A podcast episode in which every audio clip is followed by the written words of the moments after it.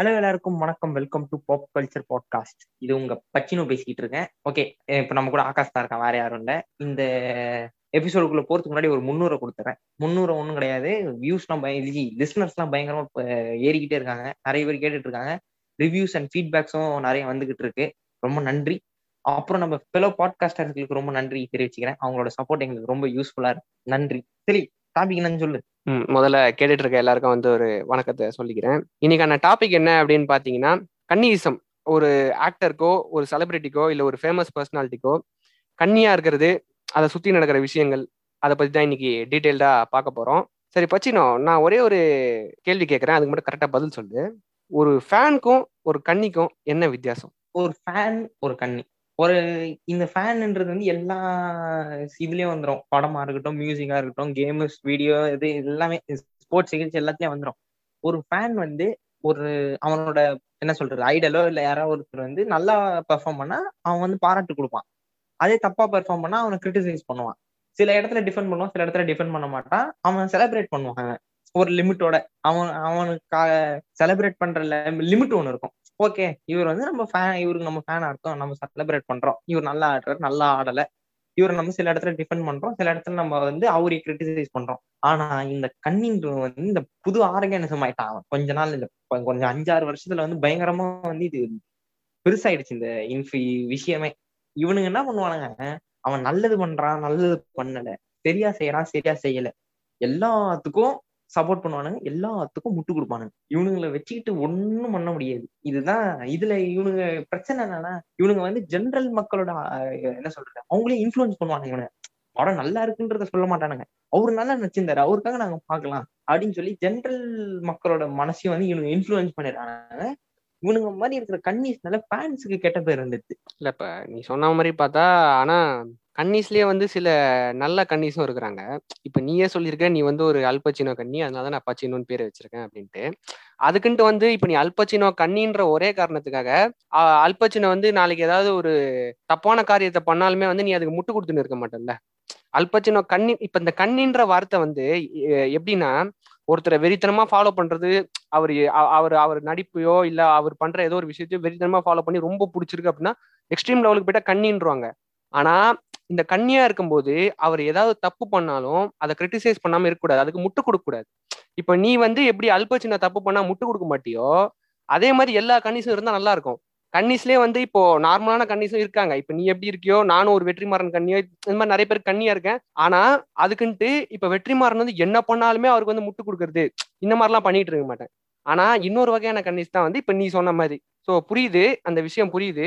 இப்போ இந்த கண்ணிங்கிறது நம்ம அதிகமா பாக்குறது வந்து பாத்தீங்கன்னா ஒரு சினிமா ஆக்டர் ஆக்டருக்கு பார்ப்போம் நம்ம தமிழ்னு பொறுத்த வரைக்கும் ஆக்டருக்கு பார்ப்போம் இப்ப ரீசெண்ட் டேஸ்ல வந்து ஒரு யூடியூப் செலிபிரிட்டிக்கோ இல்ல எங்கேயோ ஒரு பாட்காஸ்ட் பண்ற செலிபிரிட்டி ஏதோ ஒரு செலிபிரிட்டிக்கோ வந்து கன்னிஸ் அவங்களுக்கும் வந்து தீவிரமான கன்னிஸ் இருக்காங்க.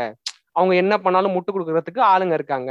அப்படிங்கிற விஷயம் வந்து நம்ம நிறைய பார்த்தோம். நியூஸ்ல வந்து இன்ஸ்டால போனா எல்லா இடத்துலயும் இதுதான் ஓடிக்கிட்டு இருந்தது.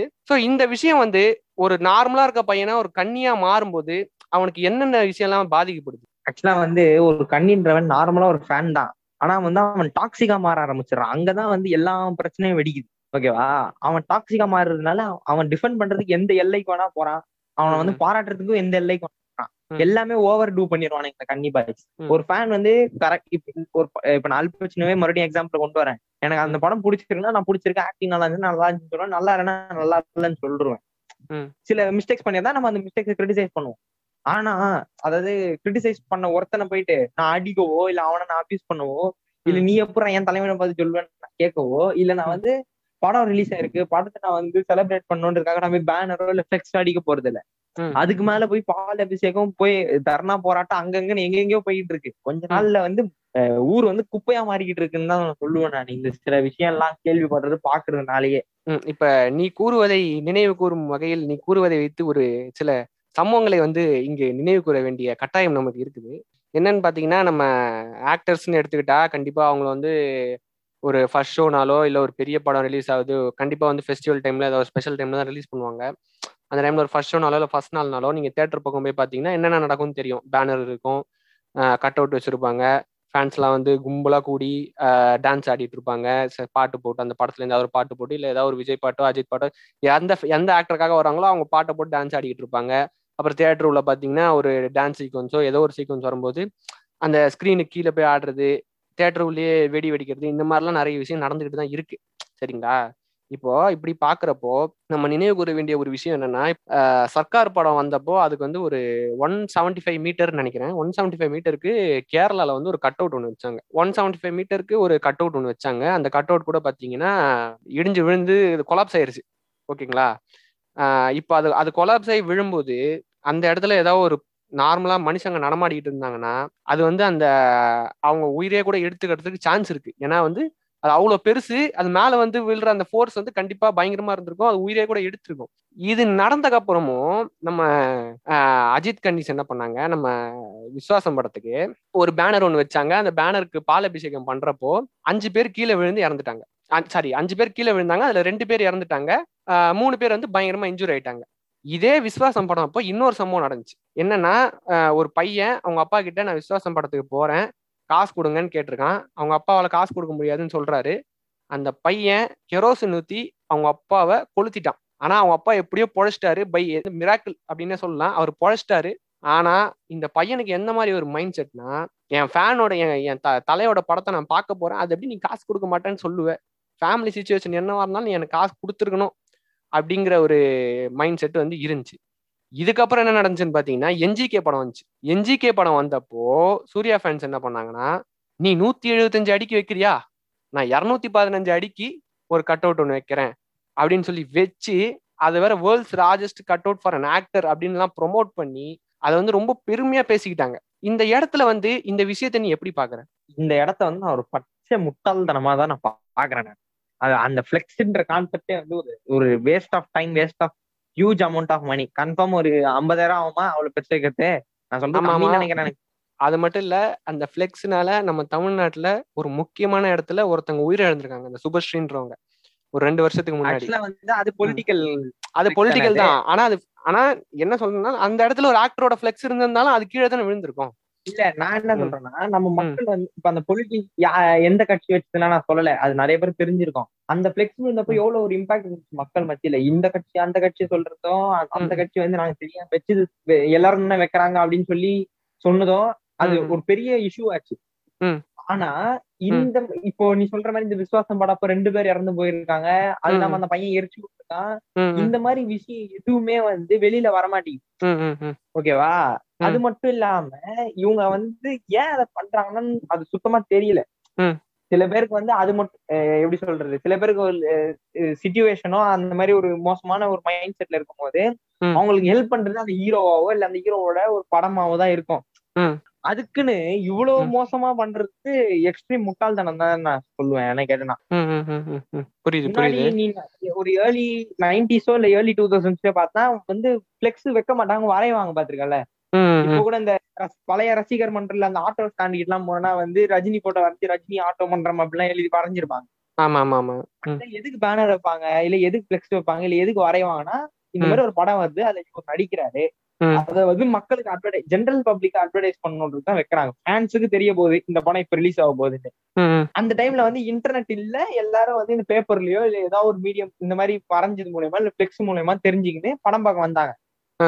இப்பதான் வந்து இவ்வளவு ஃபெசிலிட்டி இருக்கும்போது உன்னையா ஃபிளெக்ஸ் அடிச்சிருக்கானுங்க இவனுங்க? இப்போ ஒரு தியேட்டர்ல ஃபிளெக்ஸ் அடிக்கிறது வேறடா. அவங்க வந்து அவங்க தியேட்டரை பப்ளிசிட்டி பண்றதுக்காக அவங்க பெருசா ஒரு படத்துக்கு ஃபிளெக்ஸ் வைப்பாங்க.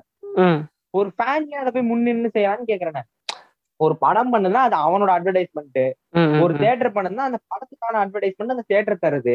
ஏன் வந்து ஒரு ஃபேன் முன்னின்னு செய்யறான் அவன் ஃபேன் கிடையாது. அப்பதான் அவன் கண்ணியா மாறுறான் அப்படின்ற ஏன்னா அவனுக்கு என்னன்னா நான் வந்து என் தலைவரோட படத்தோட ப்ரமோஷனுக்காக நான் இவ்வளவு பண்ணிருக்கேன் அப்படிங்கிற ஒரு ஒரு அந்த இது தேவைப்படுது அவனுக்கு. அதை அது பெருமைன்னு சொல்றதா?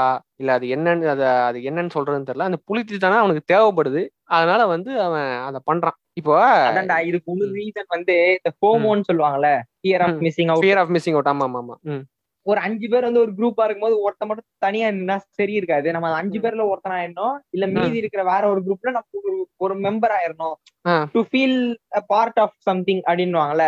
ஆமா ஆமா ஆமா. இப்ப நீ ஒரு- இல்ல இல்ல இப்ப நீ சொன்ன நீ ஒரு மெம்பர் ஆயிடுற கரெக்டா ஆமா ஆமா ஆமா. இல்ல இந்த விஷயம் தான் வந்து அந்த பையனை அவங்க அப்பாவையே கூட கொளு கொளுத்துற அளவுக்கு வந்து அவனோட மைண்ட் செட்டை கொண்டு போயிருக்கு. இந்த ஃபியர் ஆஃப் மிஸ்ஸிங் அவுட் அப்படிங்கிற ஒரு விஷயம் தான். ஏன்னா அவங்க ஃப்ரெண்ட்ஸ் குரூப்ல ஒரு அஞ்சு பேர் இருந்திருப்பாங்கன்னு வச்சுக்கோயேன். அதில் நாலு பேருக்கு இப்போ படத்துக்கு போறதுக்கு டிக்கெட்டு காசு இருக்கு. இப்போ அவங்க என்ன சொல்லுவாங்க? நாலு அஞ்சு பேர் தீவிரமான அஜித் ரசிகர்கள்னு வச்சுக்கோ. அதில் நாலு பேர் வந்து என்ன சொல்லுவாங்க? என்னடா இவ்வளோ தீவிரமா fa- தலையை ஃபாலோ பண்றோம். நீ மட்டும் படத்துக்கு வரலன்னா எப்படி? அப்ப நீ வந்து உண்மையான ஃபேனா நீ எல்லாம். ஃபர்ஸ்ட் ஒர்க்கே வரலன்னா நீ எல்லாம் ஒரு உண்மையான ஃபேனா இப்படிதான் கேட்பாங்க. அதனால அந்த பையன் என்ன பண்றான்? நம்ம வந்து இந்த மாதிரி இந்த ஒரு அடையாளத்தை கிரியேட் பண்ணி வச்சிருக்கோம். நமக்கு வந்து அதை விட்டுட்டு போயிடக்கூடாது. நாளைக்கு வந்து நம்மள அசிங்கப்படுத்துவானுங்க. இப்படி எங்க ரிலேட் ஆகுது உங்களுக்கு தெரியுதா? புரியுது புரியுது புரியுது புரியுது. நான் அடுத்து வரேன் தர்மம். சனாதன தர்மம் ஜாதி வெறியர்கள் சாமியாரை பிளைண்டா ஃபாலோ பண்றவங்க கன்னிங்க அதாவது டாக்ஸிக் கன்னிஸ். இவங்க நாலு பேருக்கும் ஒரு வித்தியாசமும் கிடையாது. நான் உடனே ஒன்று சொல்லிடுறேன். அந்த மைண்ட் செட்டு தான் வந்து அவனை வந்து அந்த அவங்க அப்பாவே வந்து கொடுத்துற அளவுக்கு வந்து கொண்டு போயிருக்கு. இப்போ என்னன்னா சில மீம் பேஜஸ் சில நார்மலான மக்களுக்கு வந்து என்னன்னா இந்த நம்ம ஜி வந்து ஒரு குஜராத்தில் வந்து ஒரு நூத்தி எண்பத்தி ரெண்டு அடிக்கு ஒரு சிலை ஒன்று வச்சாருங்க. அந்த சிலையை அந்த சிலைக்கு அவ்வளோ காசு செலவு பண்ணுமான்னு நம்ம எல்லாருமே கேட்டிருப்போம். இந்த சில மீம் பேஜஸ் சில நார்மலான மக்கள் என்ன பண்ணாங்கன்னா இந்த விஜய்க்கு வந்து ஒரு பேனர் வைக்கும் போதோ இந்த கட் அவுட் வைக்கும் போதோ இந்த சூர்யாவுக்கு ஒரு கட் அவுட் வைக்கும் போதோ அவங்களுக்கு வந்து ஃபயர் விட்டு வா சூப்பர் வித் விஜய் ஃபேன்ஸோட கெத்தை பார்த்தீங்களா சூர்யா ஃபேன்ஸோட கெத்தை பார்த்தீங்களா வேர்ல்ட்ஸ் டாலஸ்ட் கட் அவுட் ஃபயர்லாம் விட்டு என்ன பண்ணாங்கன்னா இது பெஸ்ட் நல்லா ரொம்ப சூப்பராக இருக்கு அப்படின்னு சொல்லி கேட்டவங்க அடுத்து அவங்களே போய் ஜியை போயிட்டு ஜி இந்த சிலைக்கு இவ்வளோ செலவு பண்ணுமா இவ்வளோ பெரிய சிலை தேவையா? அப்படின்னு கேட்குறாங்க இப்போ வந்து நாங்கள் ஜிக்கு சப்போர்ட்லாம் பண்ணல. எங்களை சங்கிங்கன்லாம் நினச்சிடாதீங்க. அங்கே கேட்குறவன் இந்த விஷயம் வரும்போது என்ன பண்ணுறான்னா நம்ம இங்க வந்து அவனுக்கு ஃபியர் ஆஃப் மிஸ்ஸிங் அவுட்ற ஃபேக்டர் வந்து வந்துருது. அவன் வந்து நம்ம எங்க நம்ம விஜய் பத்தி ஏதாவது சொல்லிட்டா விஜய் ஃபேன்ஸ் வந்து நம்மளை ஏதாவது சொல்லிட போறாங்களோ? இல்ல வந்து அஜித்தை பத்தியோ சூர்யா பத்தியோ ஏதாவது சொல்லிட்டா சூர்யா ஃபேன்ஸ் நம்மள வந்து ஏதாவது சொல்லிட போறாங்களோ? அப்படின்ற ஒரு பயமா? இல்ல ஜென்ரலான ஒப்பீனியனை நானும் ஏத்துக்கிறேன். நான் புதுசா எதுவும் ஒப்பீனியன் வைக்க விரும்பல. பெருவாரியான மக்கள் இந்த படம் நல்லா இருக்குன்னு எல்லாரும் சொல்றாங்கன்னா நானும் நல்லா இருக்கணும். எனக்கு பிடிக்குதோ பிடிக்கலையோ அது நல்லா இருக்குன்னு அந்த மாதிரி ஒரு ஒப்பீனியன் இருக்கும்ல சில பேருக்கு. அந்த மாதிரி ஒரு ஒப்பீனியனா அப்படின்னு வந்து தெரியல. அது ரெண்டு ரெண்டுத்துல எதுவா வேணாலும் இருக்கலாம். ஸோ இந்த மாதிரி மக்களும் வந்து நம்ம ஆன்லைன் கம்யூனிட்டிலையும் சரி ரியாலிட்டி லைஃப்லயும் சரி இருக்காங்க. நம்ம ப- பக்கத்துலயே பார்த்துக்கிட்டு தான் இருந்திருப்போம். பச்சினோ நீ சொல்ல வந்ததை சொல்லிடு இல்ல எனக்கு வந்து ஒரே ஒரு அந்த ஹீரோ வந்து ஒரு ஐம்பது ஒரு ஒரு கோடி சம்பாதிக்கிறாருன்னே வச்சுப்போம் அந்த ஒரு கோடியில உனக்கு ஒரு ரூபாய் தர போறது இல்ல. அவர் தரணும்னு அவசியம் கிடையாது. அவர் ஆக்டிங் மூலமா உன்னை இன்ஸ்பயர் பண்றாரு உன்னை. என்டர்டெயின் பண்றாரு அதுக்கு நீ கொடுக்குற சம்ப சம்பளம்னு வச்சுக்கோ. அதோடவே அந்த ஃபேன் என்ற அந்த ரிலேஷன்ஷிப் முடிஞ்சிடணும். நீ பாட்டு வீட்டுக்கு வந்துட்டு நீ அந்த படத்தை பத்தி பேசுறியோ இல்ல அதுக்கு ஃப்ரீ அட்வர்டைஸ்மெண்ட் கொடுக்குறியோ எது வேணா பண்ணு. நீ வந்து பிளெக்ஸ் வச்சாதான் மாசு. என். வீட்டு காசு எதுவும் தான் நான் பிளெக்ஸ் வைக்க போறேன். நான் வந்து. தலைக்கு செலிப்ரேட் பண்ண ஆனா நான் சில ஃபேன்ஸ் நான் பாராட்டுவேன். என்னன்னா அவங்க ஹீரோவோட பர்த்டே வந்துச்சுன்னா ஏதாவது ஒரு அனாத ஆசிரமத்துல போய் ஹெல்ப் பண்ணுவாங்க. இல்லைன்னா அந்த தியேட்டருக்கு வர்ற வெளியில இருக்கிற கஷ்டப்படுறவங்களுக்கு சாப்பாடு கொடுத்து நான் பாத்துக்கிறேன். மோர் எல்லாம் கொடுத்து கூட நான் பாத்திருக்கேன் சில இடத்துல. நீ அதை வந்து ஒரு ஒரு முன்னெடுத்து ஒரு சேரிட்டி பண்றேன்னு வச்சுக்கலாம். அது. கூட ஒரு நல்ல விஷயம் தான். நீ. இதுக்காக பண்ண ஆரம்பிக்கிறியேன்னு. ஆனா நீ அது செலவு வெட்டி செலவு பண்ணும் போது தான் அது பிரச்சனை ஆகுது ஒரு பிளெக்ஸ்ன்றது வெட்டி செலவு தான். அது ஒருத்தருக்கும் பிரயோஜனம் இருக்க இல்ல ஆமா. அது அதாவது இல்லடா இல்ல இப்ப இப்ப வந்துட்டு இப்ப ஃபிளெக்ஸ் எல்லாம் எதுக்கு வச்சுக்கிட்டு இருந்தாங்க முன்னாடிலாம்? இப்போ அந்த இருநூத்தி பதினஞ்சு அடி கட் அவுட்டு ஒரு நாற்பது வருஷத்துக்கு முன்னாடி இருந்துச்சுன்னு வையேன். அந்த கட் அவுட்டை வந்து தூரத்துல இருந்து பார்த்தாலும் தெரியும். ஓகே இந்த இடத்துல இந்த படம் ரிலீஸ் ஆகுது. இந்த தியேட்டர் அங்க இருக்கு. எல்லா கிராமத்துல இருந்து ஆளுங்க வருவாங்க. ஆமா ஆமா ஆமா ஆனாலும் அப்ப அது வச்சிருந்தாலும் தப்பு தான் ஏன்னா அப்பயும் இடிஞ்சு விழுந்திருக்கும். அது அவ்வளவு பெருசு தேவையில்லதான். ஆனா அப்பயாவது அந்த கம்யூனிகேஷனுக்காவது யூஸ் ஆச்சு. இப்ப யாருக்குமே யூஸ் இல்லையே. மாஸ் காட்டுறதுக்காக வச்சுக்கிட்டு இருக்கானுங்க அவனுங்க இந்த ஊர்ல அடிக்கிற எல்லா பிளெக்ஸும் பார்த்தோன்னு நீங்க கொஞ்ச நாளா டார்பாலின் யூஸ் பண்ணிட்டு இருக்காங்க எல்லா இடத்துலயும். ஆமா. நீ மூர் மார்க்கெட் சைடுல போனா இந்த டார்பாலின் கடையில போய் கேட்டேன்னு பிளெக்ஸ் எடுத்து கொடுப்பாங்க. புது படத்துக்கு அடிச்ச பிளெக்ஸ் கட்சிக்கு அடிச்ச பிளெக்ஸ் எல்லாமே அங்க வந்து டார்பாலின் தான் யூஸ் பண்ணிட்டு இருக்காங்க. ஆமா ஆமா ஆமா அது இல்லாம. இவங்க எனக்கு இன்னொரு விஷயம் எங்க இடிக்குதா இந்த இப்ப வந்து இப்போ பெரிய பாப்புலரான ஹீரோஸ் வந்து ஆயிரம் கருத்து சொல்றாங்க அவங்க படம் மூலமா. கருத்து. சொற்கள் பண்ணிட்டு இருக்காங்களா? அவங்க ஏன் மக்கள் கிட்ட போய் டைரக்டா போய் எனக்கு பிளெக்ஸ் அடிக்காத? எனக்காக ஒருமே செலிப்ரேட் பண்ணாத? என் படத்தை பாரு. நீ நூத்தி இருபது ரூபா கொடுத்து என் படத்தை பார்த்தா போதும். நீ திருட்டு வீதியில படம் பார்க்காத. அந்த மாதிரி நீ போய் இது பண்ண மாட்டாங்க இல்ல இல்ல அவங்க இல்ல இல்ல அவங்க சொல்லலன்னு சொல்ல முடியாது. அவங்க சொல்றாங்க. அவங்க வந்து ஒரு ஆன்லைன்லயோ இல்ல ஏதோ ஒரு நியூஸ்லயோ பிரஸ் மீட்லயோ சொல்றாங்க தான். ஆனா இது இது என்ன ஆயிடுதுன்னா இப்ப நம்ம அஜித் வந்து பாத்தீங்கன்னா ரசிகர் மன்றம் வேண்டாம்னு சொல்லிட்டாரு. விஜயும் சூர்யாவும் வந்து பாத்தீங்கன்னா எங்களுக்கு வந்து பேனர் ஃபிளெக்ஸ் எல்லாம் வைக்காதீங்கன்னு சொல்லிட்டாங்க. டூ தௌசண்ட் செவன்டீன் எயிட்டீன் டைம்லேயே சொல்லிட்டாங்க. இவங்க எல்லாருமே சொல்லிட்டாங்க. ஆனாலும் இது நடந்துகிட்டு தான் இருக்கு. ஏன்னா இவங்கன்னா தலைவர் அப்படிதான் சொல்லுவாரு. இல்ல நான் சொல்றது ஓகே.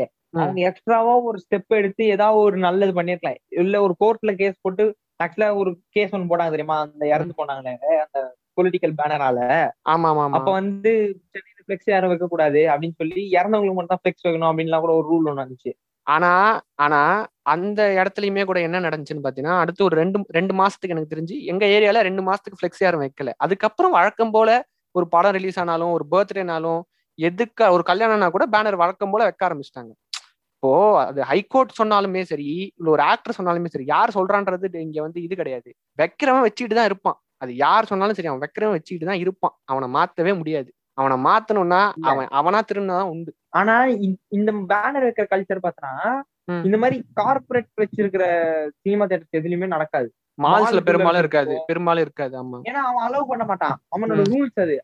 ஃபாலோ பண்ணா வந்து படம் பார்க்கணும் படம் பார்க்காதேன்னுறான் ம், அதே. மாதிரி எல்லா தேட்டர்ஸும் கொண்டு வரலாம்ல. ஆக்சுவலா அது வந்து இது ஒரு தப்பான விஷயம் கிடையாது. வைக்க கூடாதுன்னு சொல்றது. நல்ல விஷயம் தான் எனக்கு என்ன கரெக்ட் தான் கரெக்ட் தான் நீ சொல்றது. ஒரு முன்னின்னு ஒரு இது செய்யலாம். இந்த அது இல்லாம இந்த கன்னிசம் வந்து சினிமால மட்டும்தான் இருக்கான்னு கேட்டா கிடையாது. ஆமா ஆமா அது இருக்கு. அது அடுத்து வருவோம். இல்ல அதுக்கு முன்னாடி ஒரே ஒரு விஷயம். சொல்லிடுறேன். என்னன்னா இப்போ இந்த கன்னிங்க கிட்ட நோட் பண்ணது என்னன்னா அவன் வெறும் ஒரு கன்னிங்கிறது அவனோட ம அவனோட மனசுல மட்டும் இல்ல. அவன் வந்து தனக்கான அடையாளமா அதை மாத்திக்கிறான். இப்ப நீ இன்ஸ்டால போய் பாத்தீனாலோ இல்ல ட்விட்டர்ல போய் பாத்தீனாலோ அவன் பேரை போட்டு பக்கத்துல விஜய் வெரியண்டா அஜித் வெரியண்டா ரஜினி ரஜினி வெரியண்டா ரஜினி கன்னிடா இப்படி இது வந்து ஆக்ட்ரஸ்க்கு மட்டும் இல்ல எல்லாருக்குமே யூடியூப் செலிபிரிட்டிக்கு கூட எல்லாம் இருக்கு. தனக்கான அடையாளமா வந்து அத பேருக்கு பின்னாடி போட்டுக்கிறான். இப்போ இந்த பேருக்கு பின்னாடி போட்டுக்கிறான்னு சொன்ன உடனே உனக்கு என்ன ஞாபகம் வருது? ப்ரோ அவங்க த பாய்ஸா அதான் அதான் அந்த பாய்ஸ் தான். தர்மம் அப்படியே அங்க இருந்து வந்து இந்த மிடில் குரூப் அப்படியே மேல இருக்க குரூப் அதான் அதான். இவங்க போட்டுக்கிறாங்க பாத்தியா. தன்னை ஐடென்டிஃபை பண்ணிக்கிறதுக்காக தன்னு மத்தவங்க கிட்ட இருந்து தன்னை டிஃபரன்ஷியேட் பண்ணிக்கிறதுக்காக. இதுக்கும் அதுக்கும் ஒரே ஒரு டிஃபரன்ஸ் என்னன்னா இவன் வந்து அஜித் ஃபேண்டா தலை ஃபேண்டான்னு போடுறதுனால ஒருத்தன் கீழே இறங்கல. யாருமே கீழே இறங்கல. எல்லாம் சமமா தான் நின்று இருக்காங்க. ம் ம். அஜித்தும் ஒரே இடத்துல தான் நிக்கிறாரு விஜயும் ஒரு இடத்துல நிக்கிறாரு சூர்யா ரஜினி எல்லாருமே ஒரே தட்டில தான் நின்னுட்டு இருக்காங்க. ஆனா இங்க பேர் போடும்போது ஒருத்தன் கீழே ஒருத்தன் மேலன்னு தன்னை வந்து மத்தவங்க கிட்ட இருந்து டிஃபரன்ஷியேட் பண்ணிக்கிறதுக்கு தான் ரெண்டு பேரும் பண்றாங்க. தலை ஃபேண்டா தலை வெறியண்டான்னு எதுக்கு போடுறாங்கன்னா இப்ப நீ பச்சினோன் பேர் வச்சுக்கிறதுக்கும் இன்னொருத்தன் தன் ஐடென்டிட்டி பேரை போட்டு பின்னாடி இது- போட்டுக்கிறதுக்கும் வித்தியாசம் நிறைய நீ வந்து உன் ஐடென்டிட்டி ரிவீல் பண்ண விரும்பல. அதனால உன்னோட பிடிச்சவன் பேரை நீ வச்சிருக்க. ஆனா அவங்க அப்படி கிடையாது. அவங்க ஐடென்டிட்டி பேர் எல்லாத்தையும் ரிவீல் பண்ணிட்டு பின்னாடி விஜய் வெறியண்டானா தன்னோட அடையாளமா அதை மாத்திக்கிறான். ஸோ இந்த விஷயம் வந்து ஒரு தவறானது ஒரு டாக்ஸிக்கானது தான் நான் பாக்குறேன் அடுத்தது வந்துட்டு இப்போ நம்ம நவம்பர் மாசம் ரீசெண்டா வந்து இந்த ட்விட்டர்ல hashtag cross breed Ajith hashtag cross gender Vijay fans இப்படி ரெண்டு ஹேஷ்டாக் வந்து ட்ரெண்ட் ஆச்சு. நம்பர் ஒன் வந்துச்சு இந்தியாவில் நவம்பர் மாசம்னு பார்த்தோன்னா அப்பதான் கொஞ்சம் தளர்வுலாம் விட்டாங்க. நிறைய விஷயம் நடந்துட்டு இருந்துச்சு. நிறைய இப்ப சமூக பிரச்சனைகள் நிறைய பொலிட்டிக்கல் இஷ்யூஸ் ரிலீஸ் ஆச்சு. ஆமா ஆமா இல்ல அந்த அந்த டைம்ல நிறைய பிரச்சனைகள் போய்கிட்டு இருந்தது. அந்த டைம்ல இவனுங்களுக்கு இப்படி ஒரு வேலை தேவையா? இந்த ஹேஷ்டாக ட்ரெண்ட் பண்ணியா ஆகணுன்ற அவசியம் என்ன? ஒரு நாளைக்கு ஒன்றரை ஜிபி வருது. யூஸ் பண்ணுவோன்ட்டு யூஸ் பண்ணிட்டு இருக்காங்க நாட்டுக்கு நாலு நல்லது செய்றாங்க. இதுல ஃபேக் ஐடிஸ் வேற இருக்கானுங்க. இதுல இந்த லைக்ஸ் இந்த லைக்ஸ் அந்த வியூஸ் அந்த இது இருக்கு தெரியுமா? அந்த மாதிரி ஒரு முட்டாள்தனத்தை நான் பார்த்ததே கிடையாது. ஆமா one million likes in one hour two million. Likes in three hours. இல்ல இன்னொன்னு பாத்திருக்கியா சில பேர் இருப்பானுங்க. Vijay photo Ajith photo Suriya photo மூணும் போட்டு. விஜய்னா லைக் பண்ணுங்க அஜித்னா கமெண்ட் பண்ணுங்க சூர்யானா ஷேர் பண்ணுங்க. இப்படி போட்டு அவன் நல்லா ஃபாலோவர் சேர்த்து லைக் ஏத்திட்டு போயிடுவான் இவன் கிளவுட் தேடுறதுக்காக இவனுக்கு மூணு பேரை வந்து. அவனால ஃபாலோ சேர்த்துட்டு போய் இவனுங்க முட்டாள்தனமா அது தெரியாம உட்காந்து அதுக்கு உட்காந்து லைக் ஷேர் பண்ணிக்கிட்டு இருப்பானுங்க. ஸோ இதுதான். நீ இப்ப சொன்ன மாதிரி பார்த்தனா இந்த ஃபேஸ்புக்ல வந்து சில குரூப்ஸ் எல்லாம் கிரியேட் பண்ணி வச்சிருவாங்க. தல ரஜித் தல அஜித் ரசிகர் மன்றம் தளபதி விஜய் ரசிகர் மன்றம் நடி நடிப்பின் நாயகன் சூர்யா ரசிகர் மன்றம் இப்படி போட்டுட்டு ஏதாவது ஒரு ட்ரெய்லரோ ஏதோ ஒரு அப்டேட்டோ ரிலீஸ் ஆக போகுதுன்னா கைஸ் எல்லாரும் ரெடியா இருங்க. எல்லாரும் ஸ்டேட்டஸ் போடணும். எல்லாரும் வந்து இதை வந்து நம்பர் உண்மையான ரசிகம் கிடையாது சிடிபி வச்சாங்க சிடிபி வச்சாதான் உண்மையான ரசிகம் ஆமா ஆமா சிடிபி வைக்கணும்? ஆமா ஆமா. சிடிபி வந்து அதுவும் ரெண்டு என்னைக்கு வருதோ அன்னில இருந்து உன் டிபி அந்த சிடிபியா தான் இருக்கணும். இல்லனா நீ வந்து உண்மையான ரசிகன் கிடையாது. கைஸ் நம்ம வந்து இந்த ரெக்கார்டை பிரேக் பண்ணி ஆகணும். ஸோ வந்து இந்த ஒன் மில்லியன் வந்து ஒன் ஹவர்ல நம்ம வர வைக்கணும். முடிஞ்ச அளவுக்கு ஷேர் பண்ணுங்க. லைக் பட்டனை கிராஷ் பண்ணி யூடியூப் கிராஷ் ஆனாலும் பரவாயில்ல. நம்ம வந்து இதை பண்ணியே ஆகணும் அப்படின்னு சொல்லி கிறுக்குத்தனமா பண்ணிட்டு இருப்பானுங்க. உண்மையை சொல்லணும்னா இந்த விஷயத்துல பயன்படுறது யாருன்னு பார்த்தா அந்த படத்தோட அந்த படத்தோட க்ரூ மெம்பர்ஸ் தான். நல்ல அட்வர்டைஸ்மெண்ட் போட்டு கொடுக்குறானுங்க. நான் ப்ரொடியூசர் வந்து அந்த டீசர்ல வைக்கிற ஒரு ஆடுனால அவர் நல்லா சம்பாதிக்கிறாரு ஆட் ரெவன்யூ கொஞ்சம் எடுத்து வச்சுக்கிறாரு அவர் கொஞ்சம். அது இல்லாம யூடியூபே கிராஷ் பண்ணிட்டோம் நாங்க மாசுன்றா யூடியூப் கார அழகா ஃபுட் டிராபிக் இழுத்துக்கிறான். அவன். ஆடு போட்டு அவனும் சம்பாதிக்கிறான். இதுல வந்து ஏமாந்து போது நீங்க தான் ரெண்டு. மில்லியன் லைக்ஸ் ரெண்டு மில்லியன் வியூஸ் இது பண்ணிட்டு இருக்காங்க. ஃபேக். ஐடி வச்சு வியூ ஏய் அஞ்சு ஃபேக் ஐடி வச்சுக்கலாம். அஞ்சுல இருந்து அஞ்சு லைக் போடுறா. ஏய் அவங்க கிட்ட சொல்லிட்டு "உம், நாலு டிஸ்பிளே இறங்கடா ஏய் அப்படி கிடையாது. உங்க அம்மா போன் உங்க அப்பா போன் எடுத்து லைக் போடுறா. அவங்க அவங்க அப்படி அப்படி ஒரு இது வேற. வந்து அந்த அந்த கல்ச்சர் நம்ம ஊர்ல தான் உருவாகி இருக்கே உண்மையை யோசிச்சு பார்த்தா. தமிழ் சினிமால தான் அது உருவாக்கி இருக்கே ம், ம். பாலிவுட்ல கூட அது அவ்வளவு இதா இருக்கு நம்ம தான் கெட்டுட்டு ஆனா பாலிவுட்ல வேற ஒரு வகை கன்னிசம் அதை நான் என்னன்னு சொல்றேன் அடுத்து. அது இருக்கு. அது. இல்லாம இத இது வந்து ஃபாரின் லெவல் வரைக்கும் கொண்டு போயிட்டானுங்க. ஆமா ஆமா இந்த இந்த அவெஞ்சர் இந்த மார்வல் மார்வல் அண்ட் டிசி அந்த இதை ஃபாலோ பண்றவங்க வந்து Indian pages Marvel India fan page அப்படின்லாம் சொல்லி இன்ஸ்டாகிராம்ல இருப்பானுங்க. ஆமா இவனுங்க என்ன பண்ணுவானுங்க. ஆக்சுவலா வந்து இப்போ ஒரு ட்ரெய்லர் ரிலீஸ் ஆக போதும் அதை பத்தி இன்ஃபர்மேஷன் ஓகே.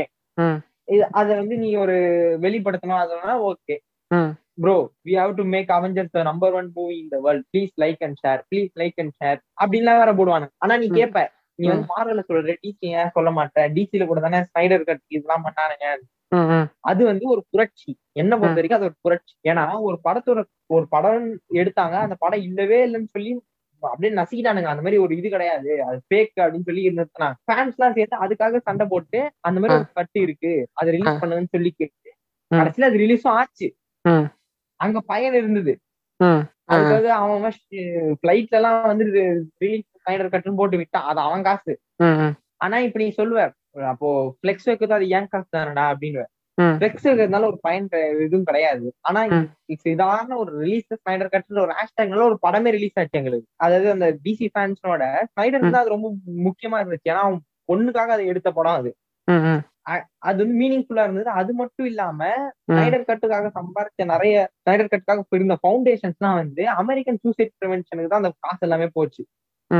ஸ்னைடர் கட்டுன்னு கிரியேட் பண்ண மெர்ச்சன்டைஸ் எல்லாமே வந்து அமெரிக்கன் சூசைட் ப்ரிவென்ஷனுக்கு தான் போச்சு. ஏன்னா அவங்க பொண்ணு வந்து சூசைடால தான் இறந்து போனதுனால. ஒரு நல்ல வழியில சேஞ்ச் கொண்டு வரணும்னு பார்த்தாங்க. அதுதான் வந்து இங்க இருக்கிறது மக்களுக்கும் அங்க இருக்கிற மக்களுக்கும் டிஃபரன்ஸா இருக்கு. இல்ல அது அந்த ஸ்னைடர் கட்டை பத்தி எனக்கு தெரியல பட் டிசிலயும் இப்ப நீ மார்வல் சொன்ன மாதிரி டிசிலயும் பண்றவங்க இருக்காங்க. ஆனா மார்வல் மார்வல் அளவுக்கு இல்ல. ஏன்னா மார்வல் வந்து ரொம்ப ரீச் ஆயிட்டான்டா வேர்ல்டு முழுக்க. டிசி ரீச் ஆயிருக்கான் ஆனா டிசி வந்து அவங்க கிட்ட இருக்கிற ஆடியன்ஸ் வந்து டிஃபரெண்ட் ஆவாங்க. இவங்க. கிட்ட இருக்கிற ஆடியன்ஸ் வந்து கொஞ்சம் என்ன சொல்றது? மார்வல் பாக்குறவங்க வந்து பெரும்பாலும் அப்பதான் வந்து ஸ்டார்ட் பண்ணிருப்பாங்க. ஹாலிவுட் சினிமா பார்க்க ஸ்டார்ட் பண்ணுவாங்க. அவங்க தான் வந்து பெரும்பாலும் மார்வலோட ஆடியன்ஸ் வந்து யங்ஸ்டர்ஸ்லாம் வந்து அப்பதான் ஸ்டார்ட் பண்ணவங்களா இருப்பாங்க. டிசி ஆடியன்ஸ் வந்து பாத்தீங்கன்னா ரொம்ப நாளா பாத்துட்டு இருக்கவங்க ரொம்ப நாளா ஃபாலோ பண்ணிட்டு இருக்கவங்க டிசி ஃபாலோ பண்றவங்க இருப்பாங்க. அடுத்து- இந்த கன்னியசம் வந்து அது ஒரு வேற ஒரு விஷயம். ம், இதுலயே கன்னியசம் வந்துருச்சு. நம்ம ஊருக்காரனுங்க தான் அதை கெடுத்து விட்டானுங்கன்னு சொல்லுவேன் நான் நினைக்கிறேன் நான். அந்த ஊர்லயே ஃபேன் பாய்ஸ் இருக்கானுங்க சண்டை போட்டுப்பானுங்க. ஆனா நம்ம ஊர்ல அது பீக் ஆயிருச்சு. டேய் மார்வல் மார்வல் டிசி தானே வேஸ்ட் மார்வல். தான் பாருங்க என் கேம் ரிலீஸ் பண்ணிட்டாங்க என் கேம் தான் உலகத்தை number one movie highest grossing movie அப்படின்னு சொல்லி பேச அடுத்த விஷயம் வந்து என்னன்னு பாத்தீங்கன்னா நான் வந்து ஒரு இது வந்து கொஞ்சம் லென்த்தான விஷயம். நான் கொஞ்சம் தெளிவா சொல்லிடுறேன் என்னன்னு கொஞ்சம் கேட்டுக்கோங்க. ஒன்றும் கிடையாது. இப்போ நம்ம தமிழ்நாடு அப்படின்னு எடுத்துக்கிட்டோம்னா தமிழ்நாடு பாண்டிச்சேரி சேர்த்து எனக்கு தெரிஞ்சு மொத்தம் தௌசண்ட் ஃபைவ் ஹண்ட்ரட் ஸ்க்ரீன்ஸ் மேலே இருக்கு. ஸ்க்ரீன்ஸ் தேட்டர்ஸ் கிடையாது. தேட்டர்ஸ்குள்ள இருக்க ஸ்க்ரீன்ஸ் எல்லாத்தையும் சேர்த்து ஒரு தௌசண்ட் ஃபைவ் ஹண்ட்ரட் ஸ்க்ரீன்ஸ் மேலே இருக்கு. இப்போ ஒரு பெரிய ஆக்டர் படம் ஒரு விஜய் படமோ இல்லை ஒரு அஜித் படமோ இல்லை ரஜினி படமோ ரிலீஸ் ஆகுது அப்படின்னா கண்டிப்பாக நீங்கள் ஃபர்ஸ்ட் நாள் ஒரு டிக்கெட் போய் வாங்குறீங்கன்னா ஐநூறு ரூபாயிலிருந்து ரெண்டாயிரம் ரூபாய் வரைக்கும் கூட விற்கும் அந்த ரேஞ்சுக்கு கூட விற்கும் சரிங்களா? இப்போ அந்த விஷயம் எதனால் நடக்குது அப்படின்னு பார்த்தீங்கன்னா அதுக்கும் இந்த தீவிர டாக்ஸிக் கன்னிசம் தான் காரணம். ஏன்னா இப்போ நான் அந்த நெட்வொர்க் எப்படி ஒர்க் ஆகுதுன்னு நான் சொல்லிடுறேன். ஒரு பெரிய ஆக்டர் படம்னு எடுத்துக்கோங்களேன். ஒரு நார்மல் டிப்பிக்கல் பெரிய ஆக்டர் படம். அப்படின்னா கண்டிப்பா பட்ஜெட் அதிகமா இருக்கும். ஆக்டர் பெரிய சம்பளம் நிறைய சம்பளம் வாங்குவாங்க. இப்போ இதை வந்து என்ன பண்ணுவாருன்னா இந்த ப்ரொடியூசர் வந்து ஸ்ட்ரெயிட்டா தேட்டர் கிட்ட கொடுக்க மாட்டார். இந்த விஷயம்லாம் தெரிஞ்சிருக்கும். இருந்தாலும் சொல்றேன். ப்ரொடியூசர் வந்து ஸ்ட்ரெயிட்டா தேட்டர் கிட்ட கொடுக்க மாட்டார். ப்ரொடியூசர் வந்து டிஸ்ட்ரிபியூட்டர் கிட்ட கொடுப்பாரு. டிஸ்ட்ரிபியூட்டர் கிட்ட கொடுக்குறப்போ படத்தோட பட்ஜெட்டும் ஆக்டரோட சம்பளமும் அதிகமா இருக்கனால டிஸ்ட்ரிபியூட்டர் கிட்ட அவர் அதிகமான காசுக்கு தான் விற்பார் இப்ப இந்த டிஸ்ட்ரிபியூட்டர் என்ன பண்ணுவாருன்னா இப்போ ஒரு டிஸ்ட்ரிபியூட்டர்ல அவர் ஏரியால அவரு அவரோட ஏரியால சில தியேட்டர்ஸ் கண்ட்ரோல் இருக்கும். இந்த மாதிரி தமிழ்நாடு ஃபுல்லா நிறைய டிஸ்ட்ரிபியூட்டர்ஸ் இருப்பாங்க. இப்போ அந்த டிஸ்ட்ரிபியூட்டர் என்ன பண்ணுவாருன்னா தியேட்டருக்கு போய் அந்த படத்தை வந்து இவங்க என்ன காசுக்கு வித்தாங்களோ அதை விட ஒரு கொஞ்சம் ஒரு இந்த ரீட்டைல் சேல்ஸ் மாதிரி தான். கொஞ்சம் காசை அதிகப்படுத்தி அங்க விப் அங்க வந்து தியேட்டருக்கு வந்து அவங்க விற்பாங்க விற்கும் போது எவ்வளோ காசோ மொத்த காசையும் வாங்கிட்டு போக மாட்டாங்க. டிஸ்ட்ரிபியூட்டர்ஸ் டிஸ்ட்ரிபியூட்டர்ஸ் வந்து அட்வான்ஸ் மட்டும் வாங்கிட்டு போவாங்க. அட்வான்ஸ் வந்து நீங்க பெரிய படம் பெரிய ஆக்டர் படம் அப்படின்னு பாத்தீங்கன்னா அட்வான்ஸ் கொஞ்சம் அதிகமாகவே வாங்குவாங்க. ஒரு தேர்ட்டி ஃபார்ட்டி பர்சன்ட் கூட வாங்குறதுக்கு சில டைம் சான்சஸ் இருக்கு டோட்டல் காஸ்ட்ல இப்போ இந்த தியேட்டர்ஸ் என்ன பண்ணுவாங்க அப்படின்னா முன்னாடிலாம் வந்து எல்லா இப்போ ஒரு பெரிய ஆக்டர் படம்னா எல்லா தேட்டர்லேயும் நூறு நாள் ஓடுறது ஐம்பது நாள் ஐம்பது நாள் ஓடுறது இதெல்லாம் வந்து சகஜமா இருந்துச்சு. ஏன்னா அந்த டைம்ல நம்பர் ஆஃப் ஃபிலிம்ஸ்க்கும் இந்த டைம்ல இருக்க நம்பர் ஆஃப் ஃபிலிம்ஸ்க்கும் ரொம்ப டிஃப்ரென்ஸ் இருக்கு. ஏன்னா இப்போ வந்து பாத்தீங்கன்னா ஒரு வாரத்துக்கு கிட்டத்தட்ட ஒரு மூணுல இருந்து நாலு படம் ஆவரேஜா ரிலீஸ் ஆயிருது. நான் நார்மல் டைம்ல சொல்றேன் இப்போ சொல்லல. அதனால வந்து ஒரு பெரிய ஆக்டர் படம்னா கூட அவங்களால வந்து அந்த இடத்துல ரொம்ப நாள் ஓட்ட முடியல.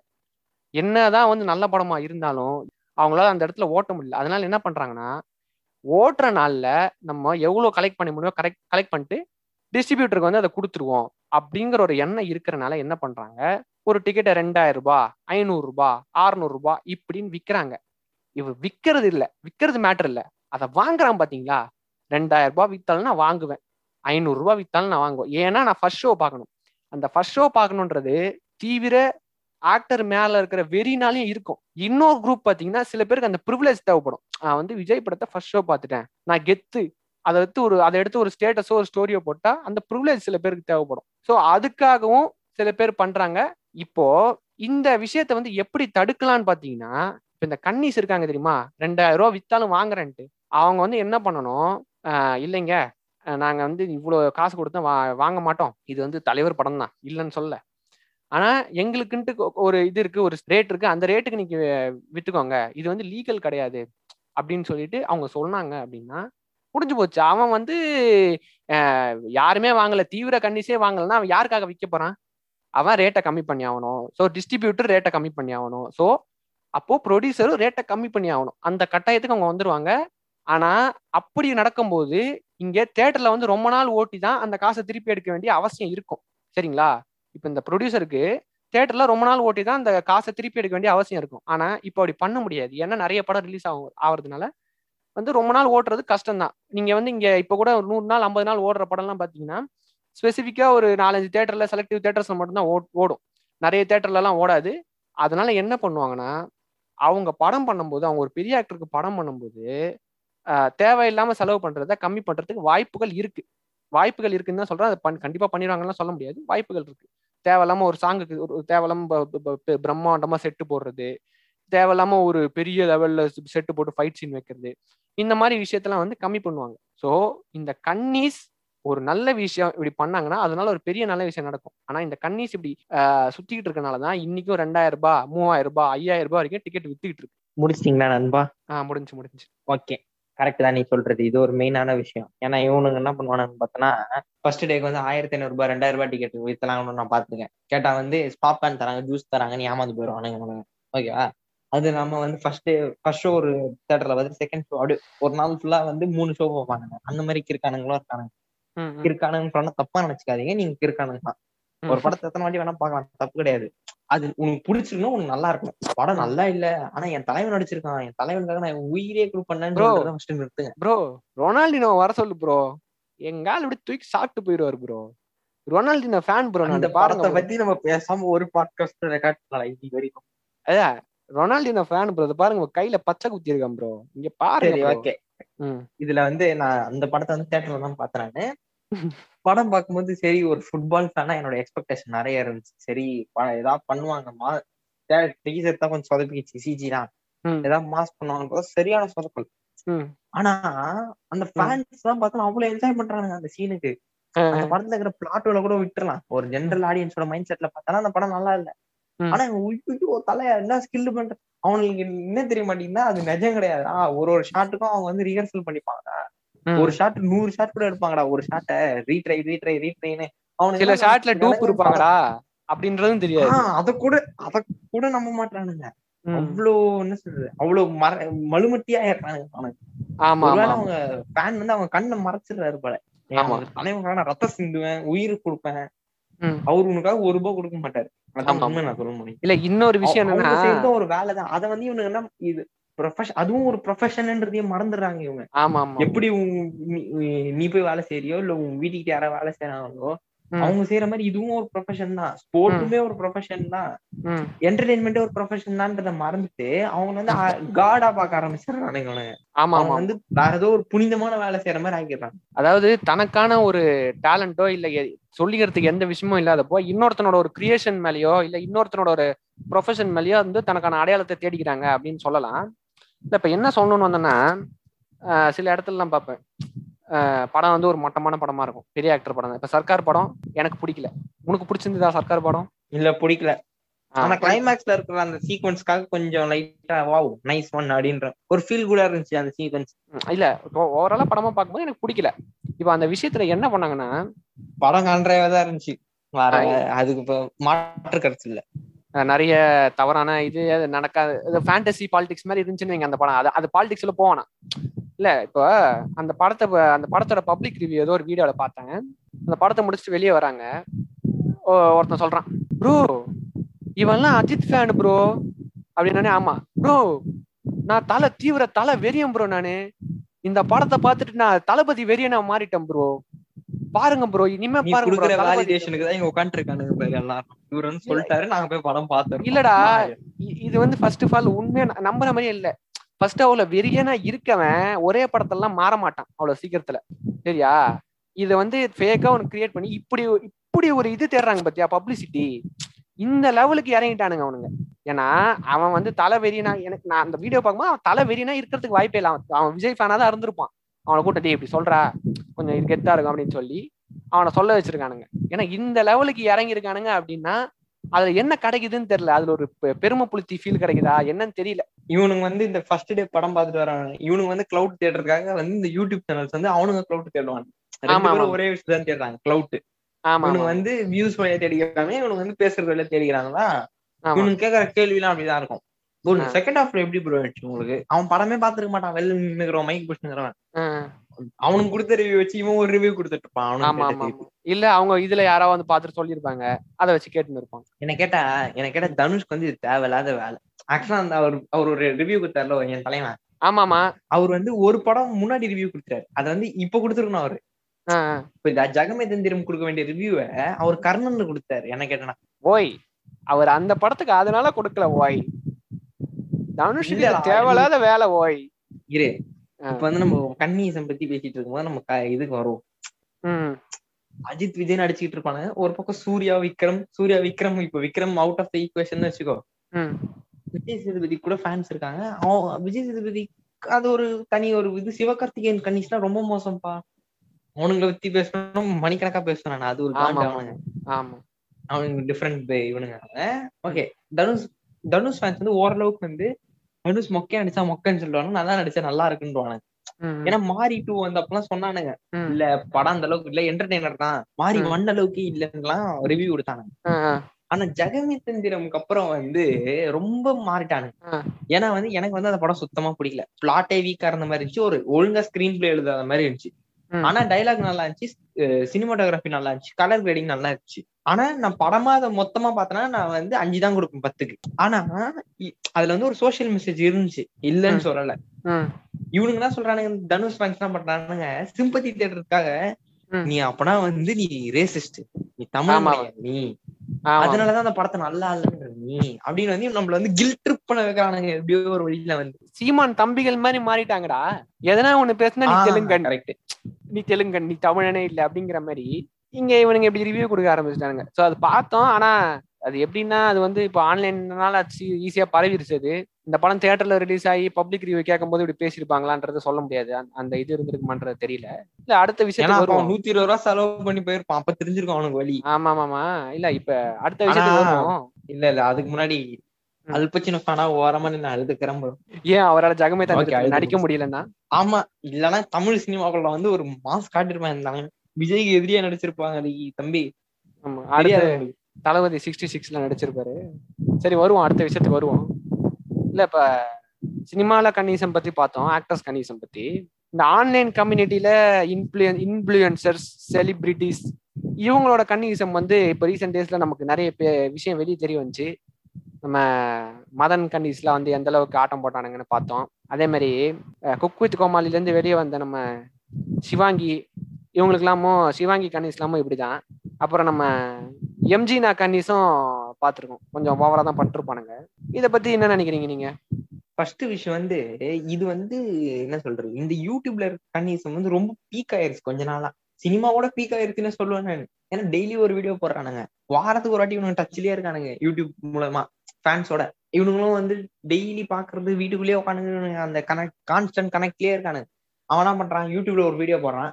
டிக்டாக்ல என்ன ஃபாலோ பண்ணுங்கன்னு கட்சியில சொல்றான். டிக்டாக்ல டெய்லி ஒரு வீடியோ போடுறான். டிக்டாக்ல போயிட்டு ஃபாலோ மீ இன்ஸ்டாகிராம் பண்றான். இன்ஸ்டாகிராம் போறான். இன்ஸ்டாகிராம்ல போனா ட்விட்டர் இது வந்து சோஷியல் மீடியா வலைக்குள்ள வந்து இவனுங்க அப்படியே கண்ட்ரோல் பண்ணி வச்சிருக்கான் இங்க கண்டென்ட் இல்லைன்னா இங்க கொடுக்குறேன். இங்க கண்டென்ட் இல்லைன்னா இங்க கொடுக்குறேன். அப்படியே ஒரு இதுலயே வச்சிருக்கான் இவனுங்களை.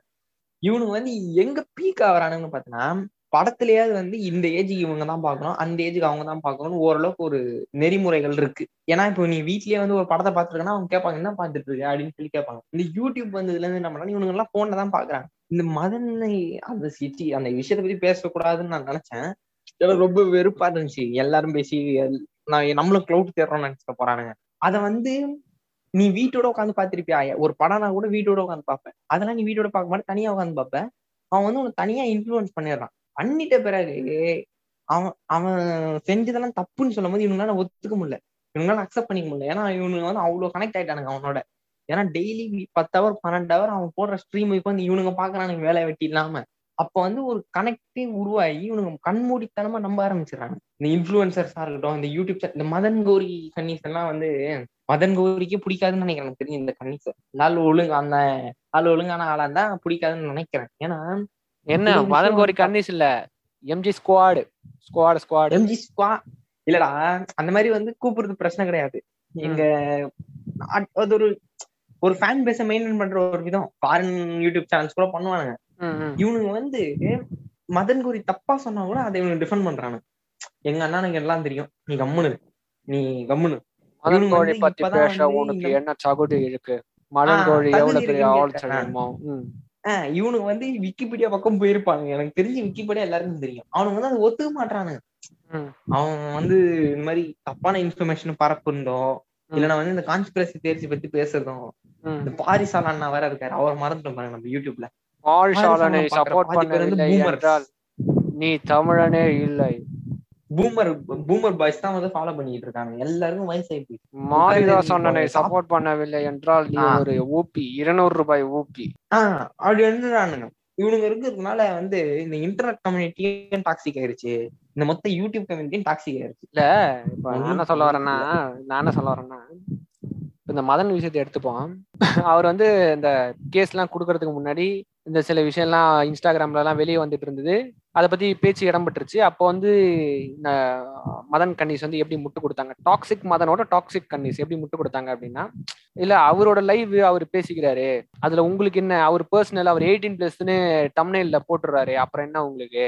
நீங்க ஏன் வந்து பாக்குறீங்க? அப்படின்னு. சரி ஓகே எயிட்டீன் பிளஸ்னு போடுறாரு. அது நீங்க போய் பாக்குறீங்க. அது ஓகே அது உங்க இது. ஏன்னா நம்மளும் வந்து எயிட்டீன் பிளஸ்னு ஒரு படம் போட்டிருந்தோம்னா அதை வந்து சின்ன வயசுல நம்ம ஒரு சிக்ஸ்டீன் செவன்டீன் இருக்கும்போது பார்த்துருப்போம். அது வந்து நம்ம அது அது வேற விஷயம். ஆனா அப்ப எப்படி முட்டு கொடுத்தாங்கன்னா அவர் லைவா அவர் பேசிக்கிறாரு அவர் என்னனாலும் பண்ணிக்கிறாரு அப்படின்னு. அரெஸ்ட் ஆனக்கு அப்புறம் அரெஸ்ட் பண்ண போறாங்க தலைமறைவாயிட்டாரு அப்படின்னு சொன்னக்கு அப்புறம் என்ன பண்ணாங்க அப்படின்னா ஊர்ல பிடிக்கிறதுக்கு வேற கேஸே இல்லையா? பொள்ளாச்சி கேஸ்ல என்ன பண்ணாங்க? அந்த கேஸ்ல என்ன பண்ணாங்க? இந்த கேஸ்ல என்ன பண்ணாங்க? இவ்வளவு நாளா பொள்ளாச்சி உனக்கு அக்கறை இருக்குல்ல பொள்ளாச்சி பத்தி. இவ்வளவு நாளா பேசாதவனுங்க. இப்ப இவங்களோட ஒரு ஃபாலோவர் இவங்க இவங்க ஐடியலா நினைச்சிட்டு இருந்த ஒரு ஆளை வந்து இது பண்றப்போ எப்படி வந்து பழைய விஷயம்லாம் கொண்டு வந்து எப்படி என்னென்ன வகையில முட்டு கொடுக்க முடியுமோ எந்தெந்த சந்து வழியா வந்து இடிக்க முடியுமோ வந்து இடிச்சுக்கிட்டு இருந்தானுங்க. அது மட்டும் இல்லாம எனக்கு தெரிஞ்சு அத பத்தி ஸ்டெப் எடுப்பாங்க நான் நம்புறேன். இல்லைன்னு சொல்லல. பென்சில் திருடுறதும் தப்பு தான். ஒரு கோடி ரூபாய் திருடுறதும் தப்பு தான் தப்போட டிஃபரன்ஸ் இருக்கு. இது வந்து சின்ன தப்பு அது பெரிய தப்பு தான் ஆனா தப்பு. தப்பு தான் அதாவது போய் தான் ஆகணும். பென்சில் திருடுறது தப்பு தான் அதுக்குன்னு ஒரு கோடி ரூபா திருடுறவன் வெளியே சுத்திட்டு இருக்கான். பென்சில் திருடுறது ஒரு தப்பா? அப்படின்னு கேக்குறதும் தப்பு தான் ஸோ இதுதான் வந்து பாக்குறது. சரி அப்பனா இவனுங்க சொல்ற மாதிரி ஒரு ஐடியால பார்த்தேன்னு வச்சுக்கடா. ரோட்ல வந்து இந்த ஸ்னெயின் ஸ்நாச் பண்றவங்க எல்லாம் வெ- வெளில விட்டுறலாம் ம். ஓகேவா. மல்லையாவை பிடிப்போம். நிராவ் மோடி அவர்களை பிடிப்போம். அப்புறம் இந்த சோக்சி இப்போ தச்சு போனானே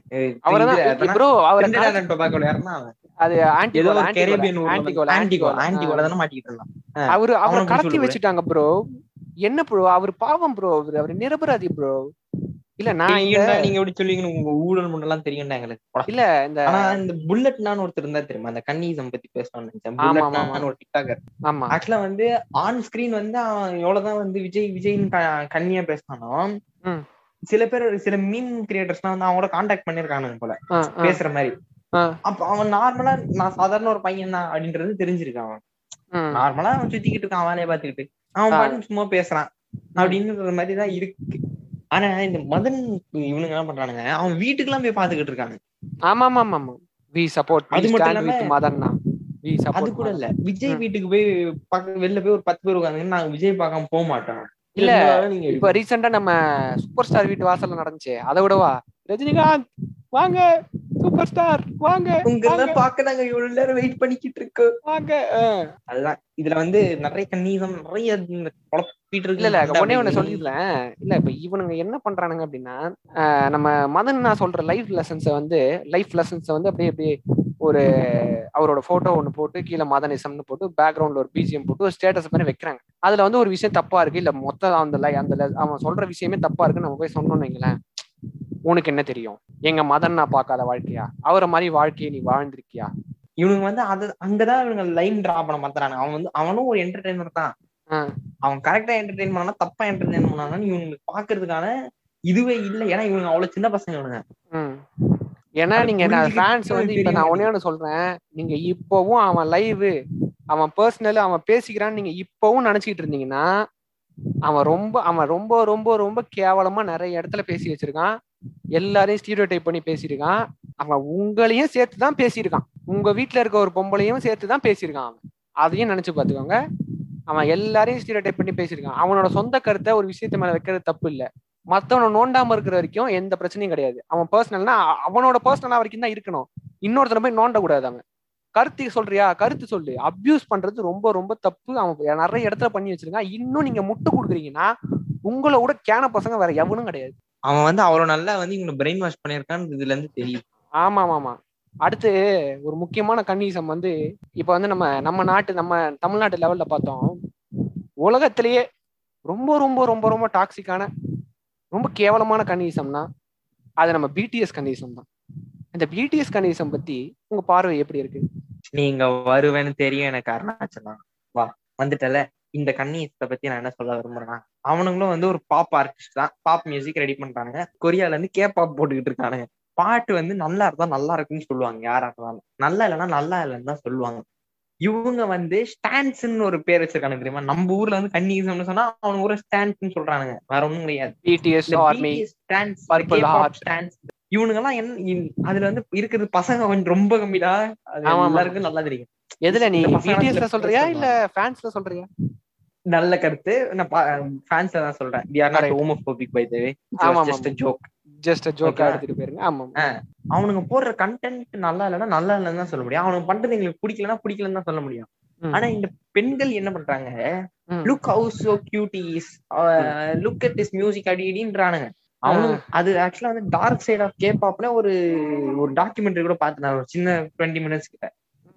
அந்த ஊர்ல எல்லாம் வந்து ஆக்சுவலா அவனுங்க ரொம்ப ஹார்ட் ஒர்க் பண்றானுங்க. இல்லைன்னு சொல்ல அவனுங்க பத்து ஹவர்லாம் ஒரு நாளைக்கு ப்ராக்டிஸ் பண்றானுங்க. அவனுங்க ஒரு டான்ஸ் மூவாக ஆனா. அவனுங்க வந்து உண்மை கிட்ட என்ன எக்ஸ்ப்ளாய்ட் தான் பண்ணிட்டு இருக்காங்க அந்த ஊரோட மக்களை. நீங்க வந்து பிடிஎஸ் நீங்களும் வந்து ஒரு கேபாப் ஸ்டார் ஆகலாம்னு சொல்லி ஏமாத்திட்டு இருக்காங்க ஊரை. நிறைய நிறைய கேபாப் ஸ்டார் நான் பிடிஎஸ்ன்னு எக்ஸாக்டா அவங்கள சொல்ல இவனுங்களும் இந்த பிடிஎஸ் ஃபேன்ஸ் என்ன பண்றாங்க நம்ம தமிழ் சினிமா நிபாஸ் நிறைய என்ன பண்றாங்க? Most like video in the world most like music video in the world ஆமா ஆமா அதாவது இவனுங்க வந்து சரி ஓகே மோஸ்ட். லைக்டாவே இருக்கட்டும்.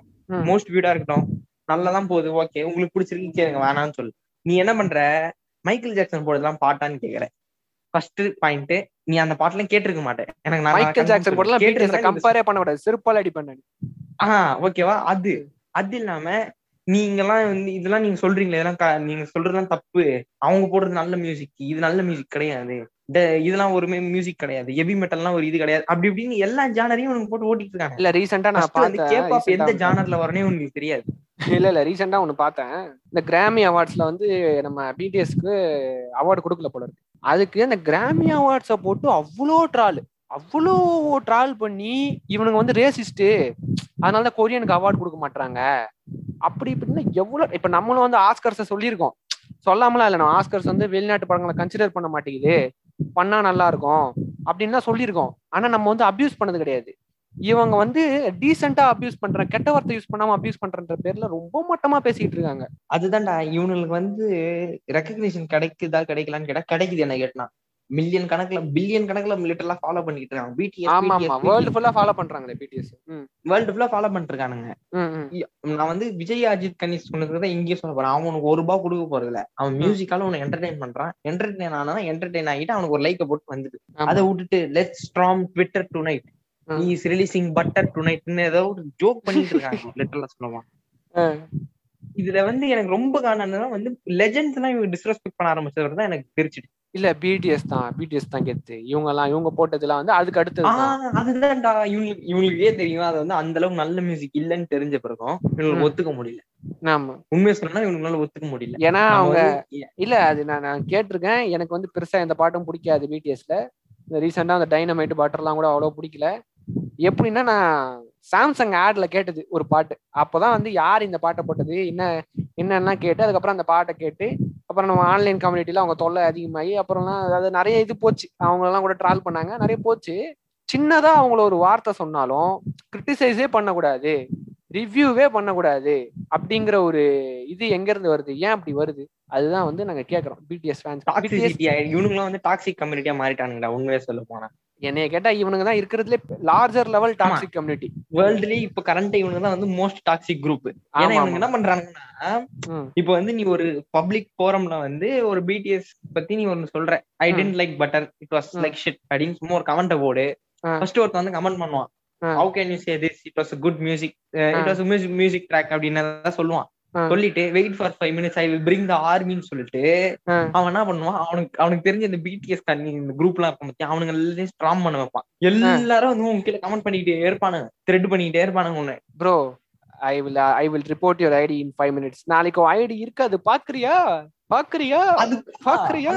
இவனுக்கு த்ரெட்டன் பண்ணிக்கிட்டு இருப்பானுங்க. அது threaten பண்ணிட்டுல I will report you for bullying and harassment you have harassed me you bully BTS அப்படின்னு சொல்லிட்டு குழந்தைத்தனமா சண்டை போட்டுக்கிட்டு இருப்பானுங்க. ஆமா மதன் ஓபிஸ் கண்டிஷன் இதுவும் ஒண்ணுதான். மதன் ரெண்டு ஓபி பேரும் சின்ன கன்னிஸ்க்கும் இவங்களுக்கும் என்ன வித்தியாசம்னா இவங்க லீகரா போறேன். நான் வந்து உன்னைய வந்து இன்டெலெக்சுவலா அட்டாக் பண்றேன்னு புளுத்திட்டு இருப்பாங்க. யாரு? நம்ம பிடிஎஸ் கண்டிஸ் மதன் ஓபி. கண்டிஸ் வந்து கெட்ட வார்த்தையில அபியூஸ் பண்ணுவானுங்க. ரெண்டு பேர். பண்றதும் அபியூஸ் தான். ஆனா விதம் தான் வேற. ரெண்டு பேரும் சின்ன. பசங்க தான். அது இல்லாம ரெண்டு பேரும் சின்ன பசங்க தான். ரெண்டு பேரும் சின்ன பசங்கன்னு சொல்ல முடியாது பட் ஓரளவுக்கு ரொம்ப வயசுலாம் கிடையாது. மிடில் ஏஜ்ல இருக்கிறவங்க கூட இருப்பாங்க பிடிஎஸ்ல சின்ன பசங்க தான். ஆமா ஆமா ஆமா ஆமா அந்த சொல்லி த்ரெட்டன் பண்ணிட்டு இருப்பாங்க ஜோக் பண்ணிட்டு இருப்பாங்க. அந்த சரி கிரிட்டிசிசம் வைக்கலாம் அது ஏத்துக்கங்க. ஆமா. அதுதான் சொல்றாங்க சரி okay okay it is your opinion my. Opinion BTS is better அப்படின்னு சொல்லிட்டு ஒரேடியா அந்த கமெண்ட் செக்ஷன் விட்டு வெளில வந்துடணும் இவனுங்க அதை பண்ண. மாட்டாங்க. அடுத்து இங்க நம்ம தமிழ்லயே வந்து ரெண்டு வகையான கன்னிஸ் பத்தி கண்டிப்பா பேசி ஆகணும். ஒண்ணு வந்து நம்ம லாரன்ஸ்னா கன்னிஸ். இவங்க வந்து என்ன பண்ணுவாங்கன்னு பாத்தீங்கன்னா ஒரு படம் எப்படி இருந்தாலும் சரி அவர் அந்த படத்தை வச்சு எவ்வளவு ஹெல்ப் பண்றாரு தெரியுமா ப்ரோ அவர் அந்த படத்துல எத்தனை மாற்றுத்திறனாளிகளை கேஸ்ட் பண்ணிருக்காருன்னு பாருங்க ப்ரோ படத்துலயே அவ்வளோ கேஸ்ட் பண்ணியிருக்காருன்னா அப்ப நிஜத்துல எத்தனை பேருக்கு ஹெல்ப் பண்ணுவாரு ப்ரோ அந்த படத்துக்கு இவ்வளவு கேவலமா ரிவ்யூ பண்றீங்களே. நல்லா இல்லைன்னு சொல்றீங்களே. நீங்க யாருக்காச்சும் ஹெல்ப் பண்ணிருக்கீங்களா ப்ரோ இப்படி வந்து உருட்டுவானுங்க. அதாவது படம் எப்படி இருந்ததுன்னு பேச மாட்டாங்க. படம் எப்படி இருந்தாலும் சரி அவர் ஹெல்ப் பண்றாருன்ற ஒரே காரணத்துக்காக அந்த எக்ஸ்கியூஸ்க்காக நம்ம வந்து படம் நல்லா இருக்குன்னு சொல்லிடணும் இல்ல படத்தை நல்லா படத்தை பத்தி எதுவுமே பேசாம இருக்கணும். இதுதான் வந்து அவங்க எதிர்பார்க்கறாங்க. அதான் அது உண்மைதான். அந்த மாதிரி இது இவனுங்க வந்து கொஞ்ச நாள் ரொம்ப டாக்ஸிக்கா சுத்திட்டு இருக்காங்க. ஆனா எனக்கு வந்து லா- ராகவா லாரன்ஸ் ஒரு டான்ஸ் மாஸ்டர் எனக்கு ரொம்ப பிடிக்கும். சரியான டான்ஸ்ல எல்லாம் குறை சொல்ல முடியாது.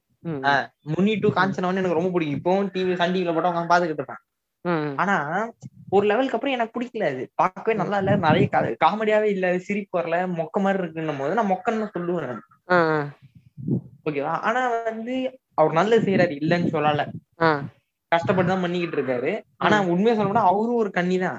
ரஜினி. கண்ணியா இருந்துட்டு தான் சுத்திக்கிட்டு இருக்காரு. ஆமா ரஜினி என்ன பண்ணாலும் சப்போர்ட் பண்ணுவான்ற பேர்ல தான் சுத்திட்டு இருக்காரு. ஆமா. அந்த மாதிரிதான் இவரு பின்னாடி சுத்திக்கிட்டு இருக்காங்க இந்த பசங்க எல்லாம் சேர்ந்துக்கிட்டு இல்ல அது மட்டும் கிடையாது. அவர் வந்து ஒரு நல்லது பண்றாரு அப்படிங்கிறதுக்காக அவர் கெட்டது பண்றதை வந்து நம்ம எக்ஸ்கியூஸ் பண்ணணும்னு அவசியம் கிடையாது. அவர் வந்து டொனேட் பண்றாரு. அவர் இத்தனை பேருக்கு நல்லது பண்றாருக்காக அவர் பெண்களை அப்ஜெக்டிஃபை பண்ணி காட்டிக்கலாம் ப்ரோ அதெல்லாம் தப்பு இல்ல ப்ரோன்னு வந்து உருட்ட முடியுமா நம்ம வந்து? இதே தான் மதன் கணேசன் பண்ணாரு. அவர் எவ்வளவு டொனேட் பண்றாரு. தெரியுமா? அதெல்லாம் நீங்க அதெல்லாம் கிடையாதுங்க. அவர் வந்து நல்லது செய்யறாரு அவர் வந்து கருப்புன்றதுக்காக வந்து அவர் அவ்வளவு கரெக்டா ஆமா, ஆமா. அப்ப படத்துல இல்ல இல்ல. அப்ப படத்துல ஏன் ஒரு ஹீரோயின் வந்து வெள்ளையா இருக்கிறவங்களே கேஸ் பண்றாரு? அது அவர் பர்சனல் சாய்ஸ்ங்க. உங்களுக்கு தேவையில்லாத விஷயம். சரி புரிஞ்சுக்கீங்களா அவரோட பர்சனல் சாய்ஸ் தேவையில்லாத. அடுத்த வகையான கன்னிஸ் வந்து மணிரத்னம் அண்ட் செல்வராகவன் கன்னிஸ். இவனுங்கள இவனுங்கள பார்த்தனே எனக்கு அப்படியே சிறுன்னு மண்டை இந்த வடிவேல் அடிச்சோடனே சர்ன்னு மண்டையில ஏறுற மாதிரி எனக்கு காண்டி ஏறும். இதுல வந்து இந்த மணிரத்னம் கண்டிஷன் வந்து பொயட்டிக்கலா பேசுவாங்க. எப்படின்னா ரோஜால அந்த ஃப்ரேம் பாருங்க ப்ரோ அந்த ஃப்ரேம்ல அவர் ஏதோ சொல்லி இருக்காரு ப்ரோ. இத அப்புறம் வந்து காற்று லீடை is actually a good movie you know. அதுல வந்து அந்த ஒரு army that officer that uh, that the, uh, that struggle between the love of his life and the love of his life India. India is his true love. அந்த metaphor உங்களுக்கு புரியல அதனாலதான் உங்களுக்கு படம் பிடிக்கல. நான் வந்து ஓகே கண்மணியோட பயங்கரமான கண்ணி. எனக்கு அந்த படத்தை பார்த்து பயங்கரமா இன்ஸ்பயர்லாம் இருக்கு. அந்த மாதிரி ஒரு வாழ்க்கைய வாழணும்லாம் நினைச்சிருக்கேன். அதுவும் எனக்கு ரொம்ப பிடிச்ச படம். நிறைய நல்ல படம் இருக்கு. நாயக நாயகன்ல இருந்து தளபதில இருந்து எல்லாம் இருக்கு. ஆனா வந்து இவனுங்க ஒரு இது பீக்கா போயிடுறானுங்க. எல்லாரும் மாதிரி தான். ஒரு ஸ்டெப் மேல போயிட்டு. செய்யற இதுக்கெல்லாம் வந்து குறை சொல்லாம வந்து சப்போர்ட் பண்ணிட்டு இருக்காங்க. அதான் அவர் வந்து நல்லா இல்ல. மார்க் இல்ல. சிசி பரவாயில்ல எனக்கு சிசி ஒன்றும் பெருசா தெரியல நல்லா டைம் போனது தெரியல எனக்கு. உனக்கும் எனக்கும் ஒப்பீனியன் டிஃபர் ஆகுது இல்ல இப்போ வந்துட்டு நீ வந்து அப் டு த மார்க் இல்ல எனக்கு டைம் போறது தெரியல நல்லா இருந்துச்சு அப்படின்றேன். இல்ல அது எப்படி நீ அப் டு த மார்க் இல்லன்னு சொல்லுவேன் அவர் எவ்வளவு பெரிய டைரக்டர் எவ்வளவு படம் எடுத்திருக்காரு தமிழ் சினிமாக்காக எவ்வளவு கான்ட்ரிபியூட் பண்ணிருக்காரு இப்படி வந்து நான் உருட்டினா நான் இந்த படத்தை பத்தி தானடா பேசுறேன் உனக்கு என்னடா பிரச்சனை? ஏன்னா அவர் வந்து பழைய ஸ்டாண்டர்டுக்கு இல்லன்றேன் நான் என்னன்னா அது இல்லடா அது எல்லா டேரக்டருக்கும் அது நடக்கும். சரிங்களா? எல்லாரும். மார்டின் ஸ்கோசேஸ் ஆயிட முடியாது. கரெக்டா எல் எல்லாரும் எல்லா ஆஹ் எல்லா டேரக்டருக்கும் அது நடக்கும். இப்போ எல்லாருக்குமே வந்து முன்னாடி இருந்த மாதிரி இப்ப படம் பண்ண பாலு மகேந்திராவும் இப்போ ஒரு படம் பண்ணாரு. அவரு இறந்து போறதுக்கு முன்னாடி தலைமுறைகள்னு ஒரு படம் பண்ணாரு. தனுஷ் வச்சு ஒரு படம் பண்ணாரு. சரியா போகல. ஆனா அந்த டைம்ல அவர் நல்லா படம் பண்ணிட்டாருன்றதுக்காக இப்போ இருக்க படமும் நான் நல்லா நல்லா இருக்குன்னு சொல்லணுமா என்ன? இப்ப இருக்க படம் நல்லா இல்லைன்றதுக்காக அப்போ உள்ள படத்தையும் நல்லா இல்லைன்னு சொல்ல முடியாது. எந்த படம் நல்லா இருக்கோ அந்த படத்தை நல்லா இருக்குன்னு சொல்ல போறோம். நல்லா இல்லைன்னு அவ்வளவுதான். now now now coming to the Selva Selva Selva sir கண்ணி செல்வா ஆமா சார் ஆமா என்ன மன்னிச்சிருங்க செல்வா சார் இஸ் a ஆமா. genius. Is a magician. ஆமா இவனுக்கு வந்து ஃபுட்பால் கமெண்டேட்டர் மாதிரி சொல்லிட்டு இருப்பானுங்க. Is genius he knows the art is a man of work அப்படி இப்படின்னு இருப்பானுங்க இவனுங்க கிட்ட எனக்கு பிடிக்காத ஒரு விஷயம் என்னன்னா. செல்வா வந்து நார்மலா ஒரு ஷாட் வச்சிருப்பாப்புல நார்மலா இருக்கும். நார்மலா எக்ஸ்பிளைன். ஆக்சுவலா வந்து புதுப்பேட்டையில வந்து நிறைய மெட்டஃபர் இருந்துச்சு. ஏன்னா வந்து அந்த தனுஷ் மண்டைக்கு பின்னாடி இருந்து காட்டுறது அசர்ச் டாமினன்ஸ் அது. வந்து சொல்லி கொடுப்பாங்க. பிலிம் ஸ்கூல் போனாலே அவங்க சொல்லி கொடுப்பாங்க. ஆமா ஆனா அதுக்குன்ட்டு. ஊர்ல இருக்கிற எல்லா ஃப்ரேம்லயும் வந்து இவர் வந்து இது சொல்ல வந்திருக்காரு. உனக்கு புரியலையா? நீ வந்து படம் பாக்குறது லாய்க்கு இல்லைன்னு ஆமாமா உனக்கு படம் பார்க்க தெரியல. இந்த படம் பார்க்க என்னென்ன குவாலிஃபிகேஷன்ஸ் வேணும்னு தெரியுமா? என்னென்ன படிச்சிருக்கணும் தெரியுமா? எந்தெந்த யூனிவர்சிட்டிக்கு போய் நீ என்னென்ன டிகிரி முடிச்சு வந்திருக்கணும் தெரியுமா? அப்படின்னு அதுதான். அப்படி. ஆரம்பிச்சிருவானுங்க. இல்லையா? உனக்கு. பக்கம் என்ன பண்ணுவானுங்க? ஆயிரத்தில் ஒருவன் நீங்க எப்ப ப்ரோ பாத்தீங்க நான் ரிலீஸ் ஆனப்போ பார்த்தேன். உங்களுக்கு எப்ப ப்ரோ பிடிச்சது? இப்பதான் நாளைக்கு முன்னாடி பிடிச்சதுன்னு. அதான். இப்ப நீங்க இதை இன்னும் ஒரு பத்து வருஷம் கழிச்சு பாருங்க. உங்களுக்கு பிடிக்கும். கண்டிப்பா பிடிக்கும். சொல்றேன். புதுப்பேட்டையும் ஆயிரத்தில் ஒருவனும் பிடிக்காம போனதுக்கு மக்கள் அப்ப ஏத்துக்காம போனதுக்கு காரணம் அந்த டைம்ல அந்த மாதிரி சினிமாவை வந்து யாரும் அந்த அளவுக்கு பார்க்க மாட்டாங்க. பிளஸ் வந்து அவ நிறைய தொடர்ந்து ஏ சர்டிபிகேட் படமா பண்ணிட்டு இருந்தனால அந்த டைம் மக்களுக்கு அவேர்னஸ் இல்ல. அது எல்லாமே ஏ சர்டிபிகேட்ஸ் தானே வாங்குச்சு. ஃபர்ஸ்ட் ஆமா காதல் கொண்டேன்னு ஏ சர்டிபிகேட் தான் வாங்கிச்சு. இதுவும் ஏ சர்டிபிகேட் தான் வாங்கிச்சு. செவன்ஜியும். அதெல்லாம் நல்ல படம் தான். இல்லைன்னா சொல்லல. மக்கள் மத்தியில அது வந்து ஒரு பிளாக் மார்க் மாதிரி நம்ம ஊரை பொறுத்த வரைக்கும் அந்த காலத்துல ஆமா. ஏழை நாங்க ஏ அந்த- சர்டிபிகேட்ல பிறகு அது சென்சார் எபிசோட்ல மாதிரி சென்சார்ஷிப் ஆன். ஓடிடி எபிசோட்ல சொல்லியிருப்போம். ஏன் சர்டிபிகேட் வந்து நம்ம மக்களுக்கு என்னன்னா இதுல வந்து பிட்டு சீன் இருக்கும் போல பிட்டு சீன் நிறைய இருக்கும் போல அப்படின்ற ஒரு மனநிலை வந்தனால அவர் படத்தை சில பேர் ஏத்துக்காம போனாங்க. சில பேருக்கு பிடிக்கல சில பேர் லென்த்தை பார்த்தாங்க. ரொம்ப பெருசா இருந்துச்சு வேணான்னு விட்டு போயிட்டாங்க. அதனால இருந்தது. ஆனா இப்போ வந்து மக்கள் மத்தியில ஓரளவுக்கு சினிமா பாக்குற மைண்ட் செட் எல்லாமே நிறைய மாறி இருக்கு இந்த கன்னிசம்லாம் தாண்டி மத்த படங்கள்ல எல்லாத்தையும் நோட் பண்றாங்க எல்லாம் பாக்குறாங்க இந்த இடன் டீடைல்ஸ் பண்றவங்க வந்துட்டாங்க எல்லாம் எல்லாம் வந்தாச்சு ஆனா படத்துல இடன் டீடைல்ஸ் இருந்தா பரவாயில்ல. இடன் டீடைல்ஸ் தான் படமேன்னு சொன்னா இவங்க என்ன சொல்றானுங்க. புதுப்பேட்டை ஆயிரத்துல ஒரு நீங்க அப்போ இது பண்ணிருக்கணும் அப்படின்றானுங்க. ஓகே. இப்போ ஒரு இதுல தானே இருக்காரு ஃபீல்டுல தானே இருக்காரு ஃபீல்ட் அவுட். ஆகல இன்னும் ப்ரொடியூசர்ஸ் நம்புறாங்க ஆக்டர்ஸ் நம்புறாங்க கரெக்டா இல்ல ப்ரொடியூசர்ஸ் பத்தி சூர்யா தெரியல. அவருக்கு ப்ரொடியூசர்ஸ் அவ்வளவு கிடைக்கிறாங்களான்னு எனக்கு தெரியல. ஓகே சரி. சூர்யா வச்சு ஒரு படம் எடுத்திருக்க சூர்யா. வச்சு ஒரு படம் எடுக்கணும்னா உனக்கு செலவு ஆகுமா இல்லையா? ஒரு நல்ல ஒரு. பட்ஜெட்லயே நீ எடுக்கிற கரெக்டா ஆமா ஆமா ஆமா ஏன் படம் நல்லா இல்ல? நான் வந்து அந்த படத்தை அப்ரிஷியேட் பண்றதுக்காக தானே தியேட்டர்ல உட்காந்து பாக்குறேன் இல்ல அமேசான் பிரைம்ல உட்காந்து பாக்குறேன் ஏன். படம் நல்லா இல்ல? இல்ல ஏன் படம் நல்லா இல்ல? ப்ரோ அதான் ப்ரோ. அதான் ப்ரோ அந்த படத்தை பத்து வருஷம் கழிச்சு பார்த்தா தான் நல்லா இருக்கும் அதாவது எப்படின்னா ஏன் இயற்கை விவசாயத்தை காட்டிட்டு அவரு அங்க இருந்து அங்க ஒரு மெட்டஃபர் வச்சாரு அந்த குல்ஃபி ஐஸ் இருக்குல்ல? அந்த சென்ட் அந்த குல்ஃபி ஐஸ் வந்து ஆக்சுவலா இட்ஸ் டூ மெட்டஃபர்ஸ். அதுல ஒரு சிமிலி கூட யூஸ் பண்ணாரு அவரு. அதை நம்ம நோட்டீஸ் பண்ணோம் ஆமா ஆமா எல்லாருமே வந்து கிராமர் நாச்சி ஆயிடுவானுங்க. ஆமா அந்த அந்த அந்த அந்த இந்த ஃப்ரேம்ல வந்து பாத்தீங்கன்னா இந்த பிங்க் கலர் இந்த பிங்க் கலர் வந்து லவ் டினோட் பண்ணுது. இந்த இந்த ஃப்ரேம் கிரீன் கலர் இது வந்து பாசிட்டிவிட்டியை டினோட் பண்ணுது. ஆக்சுவலா அது வந்து அது டெனோட் பண்ணுது. இல்லன்னு சொல்லல. அதுக்கும் என்ன சம்பந்தம் இருக்கு? அதான். அதாவது நான் அது அந்த படத்துக்கு என்ன சொன்னாங்க எல்லாரும்? படம் இன்கம்ப்ளீட்டா இருக்குன்னு சொன்னாங்க. இன்கம்ப்ளீட்டா இல்ல. இங்க பாருங்க. இந்த ஃப்ரேம்ல ஒரு கலர் வச்சு சொல்லியிருக்காரு. நான் கலர் வச்சு ஒண்ணு ரெண்டு விஷயத்த சொல்லலாம்டா. இல்லன்னு அந்த சொல்லல. படத்துல நான் என்ன சொல்ல வரேன்னா. அந்த படம் வந்து எங் ஆரம்பிச்சப்போ வந்து அவரு ஒரு இயற்கை விவசாயியா இருந்தாரு. அப்படியே படிப்படியா படிப்படியா போனாரு. அந்த படத்துல ஸ்கிரீன் பிளே எனக்கு ரொம்ப மொக்க மாதிரி தெரிஞ்சுது. ஆமா ஆமா ஒரு டைட்டாவே இல்ல. அதுல வந்து எதுக்கு வந்து அந்த பொலிட்டிக்கல் அனலிஸ்டோட கேரக்டர் வரணும். எதுக்கு அவங்களுக்குள்ள ஒரு ஸ்டோரி வருது? தெரியல.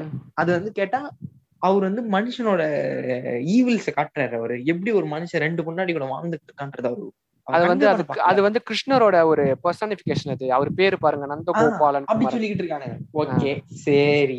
இது கூட சரி, பரவாயில்ல அடுத்து வா. இது கூட பரவாயில்லடா. இன்னொரு விஷயம் சொன்னானுங்க பாரு படத்தோட கான்செப்ட் தான் என்னடா? என்னென்ன சொல்ல வராருன்னு கேட்டா அவர் வந்து சாதாரணமா இருக்கும்போது நல்லா இருந்தாரு. பாலிடிக்ஸ்ல போனதுக்கு அப்புறம் இந்த நந்தகோபாலன் குமரன்றவன் எப்படி ஈவிலா மாறுறாருன்றத இதை எப்படி நீ கண்டுபிடிச்சேன்னு கேட்டா இந்த டைட்டில் கார்டுல பாரு ஃபர்ஸ்ட் என்ஜிகேன்றது பிளைனா இருக்கும். அதுக்கப்புறம் ஒரு டிரான்சிஷன்ல அப்படியே அது ஃபுல்லா ரெட் கலர்ல மாறுமா? அதனால அது அதுதான் ஏன்டா இப்படி பண்ணிட்டு இருக்கீங்க நீங்க? ஏன்டா யாரா நீங்க இந்த மாற்றத்தை கேட்பாங்களே?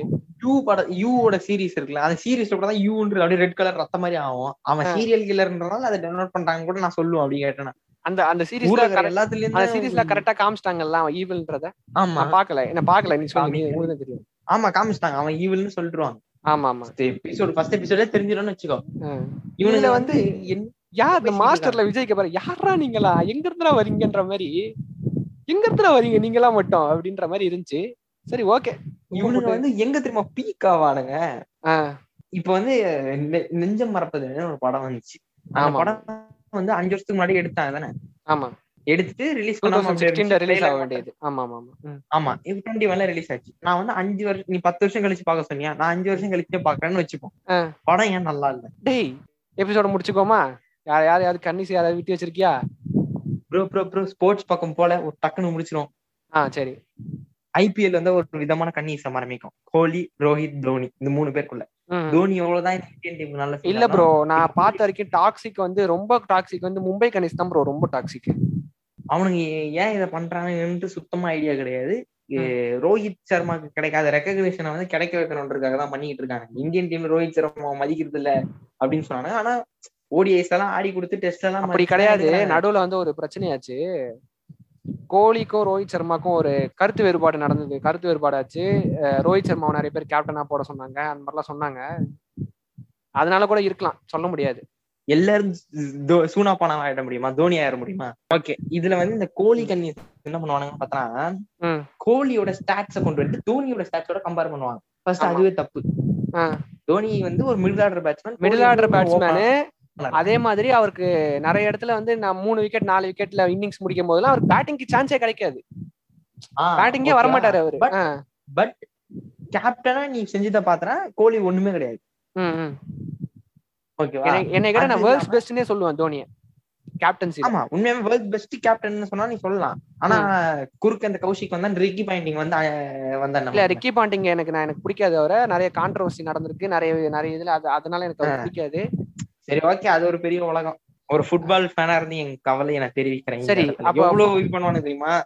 சரி அப்ப ஃபுட்பால்ல. இருக்கிற விஷயத்தையும் சொல்லிடு அப்போ. ஃபுட்பால்ல எப்படி இந்த ஃபுட்பால்ல இருக்கு? வந்து அது அது எல்லாருக்கும் தெரிஞ்ச விஷயம் தான். Ronaldo Messi. எனக்கு தெரிஞ்சு இப்ப ஃபுட்பால் பாக்குற பாதி பேர் வந்து பீலே ஆடுறதெல்லாம் பாத்துருக்க மாட்டாங்க. பீலே ஆடுறத நான் கூட பாத்துருக்க மாட்டேன். அப்புறம் ஒரே நிமிஷம் ப்ரோ ஒரே நிமிஷம். இன்னைக்கு நாங்க ரெக்கார்ட் பண்ணிட்டு இருக்கோம். இன்னைக்கு வந்து நம்ம லியோனல் மெஸ்ஸி அவரோட birthday so happy birthday Messi. Wish பண்ணிரு. ஹாப்பி பர்த்டே த கோட் அப்படின்னு சொல்லி முடிச்சிட்டு. அதான் இவனுங்க வந்து நானே பீலே ஆடுறத பார்த்தது கிடையாது ஆனா.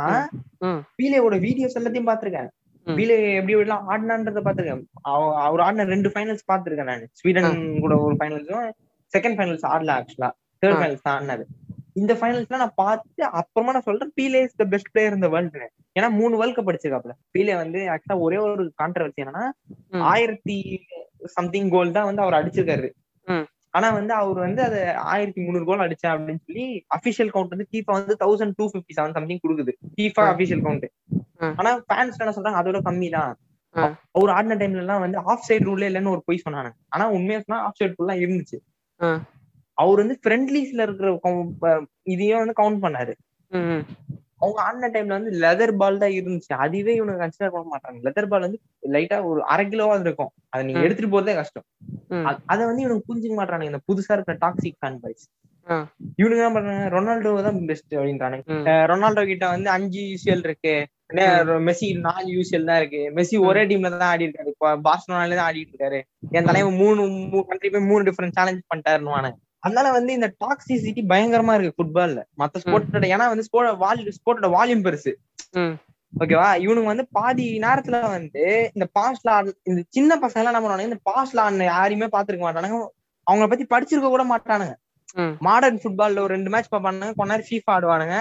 இவரு தான் பெஸ்ட்ன்றுவானுங்க ஃபீஃபா ம். ஸ்டாட்ஸ் வச்சு பேசுவானுங்க. ஃபீஃபால இவருக்கு நைன்டி எயிட் இருக்காங்க அதனால. இவரு தான் பெஸ்ட் பிளேயர்னு சொல்ற ஃபேன்ஸும் இருக்கானுங்க நம்ம ஊர்ல. நம்ம ஊர்லயும் சரி மத்த ஊர்லயும் சரி. இது போறதுக்கு ஒரே வழி என்னன்னா இவனுங்களை பத்தி தெரிஞ்சு மத்தவங்கள பத்தி தெரிஞ்சுக்கணும் நீ. மத்தவங்கள வந்து கரெக்டா இதை அனலைஸ் பண்ணணும். அந்த மாதிரி ஒரு விஷயம். என்ன கேட்டா பீலே தான் most disrespected in football by this modern toxic fan boys இவனுங்க வந்து எல்லா இடத்துலயும் இந்த கன்னிஸ் இருக்கானுங்க அந்த ஃபேன் பாய்ஸ் இருக்கானுங்க. எல்லாத்தையும் கெடுத்துட்டு இருக்கானுங்க. நீ ஃபேன் பாய் கண்ணியா இருக்கலாம் ஆனா டாக்ஸிசிட்டி லெவல லெவல் இன்னொருத்தரை டிஸ்ரெஸ்பெக்ட் பண்ணக்கூடாதுல்ல? அந்த விஷயம் பார்க்கணும். ஓகே இது வந்து ஆமா. ஸ்போர்ட்ஸ் சினிமா இந்த ஆன்லைன் கம்யூனிட்டி எல்லாத்துலயும் இருக்கு. ஓகே அதுதான் வந்து இப்போ நம்ம பேசியிருக்கோம். கடைசியா ஒரே ஒரு விஷயம் வந்து இந்த கண்ணி கண்ணியா இல்லாம இருக்கணும் அப்படின்னா என்ன விஷயம் பண்ணணும்னா யாரையும் வந்து பிளைண்டா ஃபாலோ பண்ணாதீங்க. ஏன்னா இன்னைக்கு வந்து நீங்க வந்து ஒரு சாமியார் யாராவது ஃபாலோ பண்ணா போய் சிச்சி என்ன ஒரு சாமியார்ல இந்த காலத்துல போய் ஒரு சாமியாரை ஃபாலோ பண்றீங்க? அவங்க எல்லாம் என்ன பண்றான்னு தெரியுமா? எப்படி பேசிட்டு இருக்கான்? என்ன பண்ணிட்டு இருக்கான்னு தெரியுமான்னு பேசுறீங்க. நீங்களே ஒரு ஆக்டர் வந்து. பயங்கர நான் யூடியூப்ல ஒரு ஒரு யூடியூப்ல ஒருத்தர் சொல்லி தந்தார் ப்ரோ அவரை நான் ஃபாலோ பண்றேன் ப்ரோ ஆமா ஆமா ஆமா. அவர் பெட்டர் தானே ப்ரோ நம்ம நேர்ல சாமியார் ஃபாலோ பண்ண அவரு வந்து அவர் பண்ணி அவர் சொல்ற மந்திரத்தாலும் ஃபாலோ பண்ணலாம் மாடர்ன். லைஃப் பிலாசபர் ப்ரோ அவரு.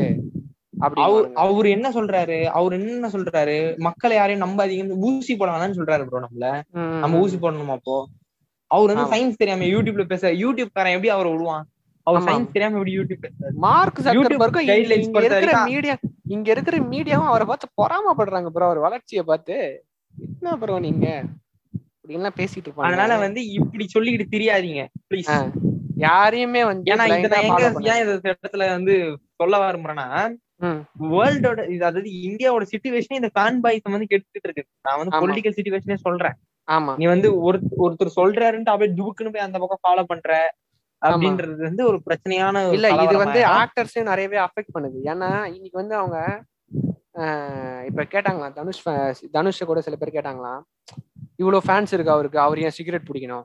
ஒரு கேங்ஸ்டர் படத்துல ஒரு லண்டன்ல இருக்கான் அவன் சிகரெட் பிடிக்காம வேற என்ன பண்ணுவான் அவன்? அத போய் நீங்க கேள்வி கேட்டு ஆனா வந்து சிவகார்த்திகேயன் வந்து சிகரெட் பிடிக்கிற ஒரு சீன் கூட நடிச்சது கிடையாது. அவர் எவ்வளவு பெரிய ஆள் தெரியுமான்னு சொன்னா இல்ல அது மட்டும் இல்ல. ஆனா அவர் சிகரெட் பிடிக்கல ப்ரோ ஆனா அவர் அதனால அவர் ஸ்டாக்கிங் பண்ணா கரெக்ட் ப்ரோ அவர் வந்து வருத்தப்படாத வாலிபர் சங்கம்ல ஃபர்ஸ்ட் சீன்ல போயிட்டு அந்த ஸ்கூல் பொண்ணுக்கு கல்யாணம் நடக்குதுன்னு லாயர் வேஷம் போட்டு போலீஸ் ஸ்டேஷன்ல போய் கேஸ் போட போவார் ப்ரோ அப்புறம் அந்த பொண்ணை இவரே லவ் பண்ணுவார் ப்ரோ இல்ல பொண்ணுக்கு பிடிக்க- கல்யாணம் நடக்கிறது தடுத்தது ஒரு நல்ல விஷயம் ப்ரோ ஆனா அத நீ எதுக்காக பண்ண? ஏதோ ஒரு இவர் போய் லாயர் வேஷம் போடுறாரு ப்ரோ அடுத்து இவரே லவ் பண்ணுவார் ப்ரோ சிகரெட் பிடிக்கிற மாதிரி நடிக்காததுனால இது கரெக்ட் தான் ப்ரோ அப்படின்னுவாங்க. சரி ஓகே அடுத்து நான் உலகத்தை. பொறுத்த வரைக்கும் யாரையுமே வந்து கண்மூடித்தனமா நம்பாதீங்க. நாங்க. சொல்றது நாங்க சொல்றதுக்கு வித்தியாசம் இருக்கு. எனக்கு வந்து ஸ்டேட்டஸ் போடுவாங்க இப்போ.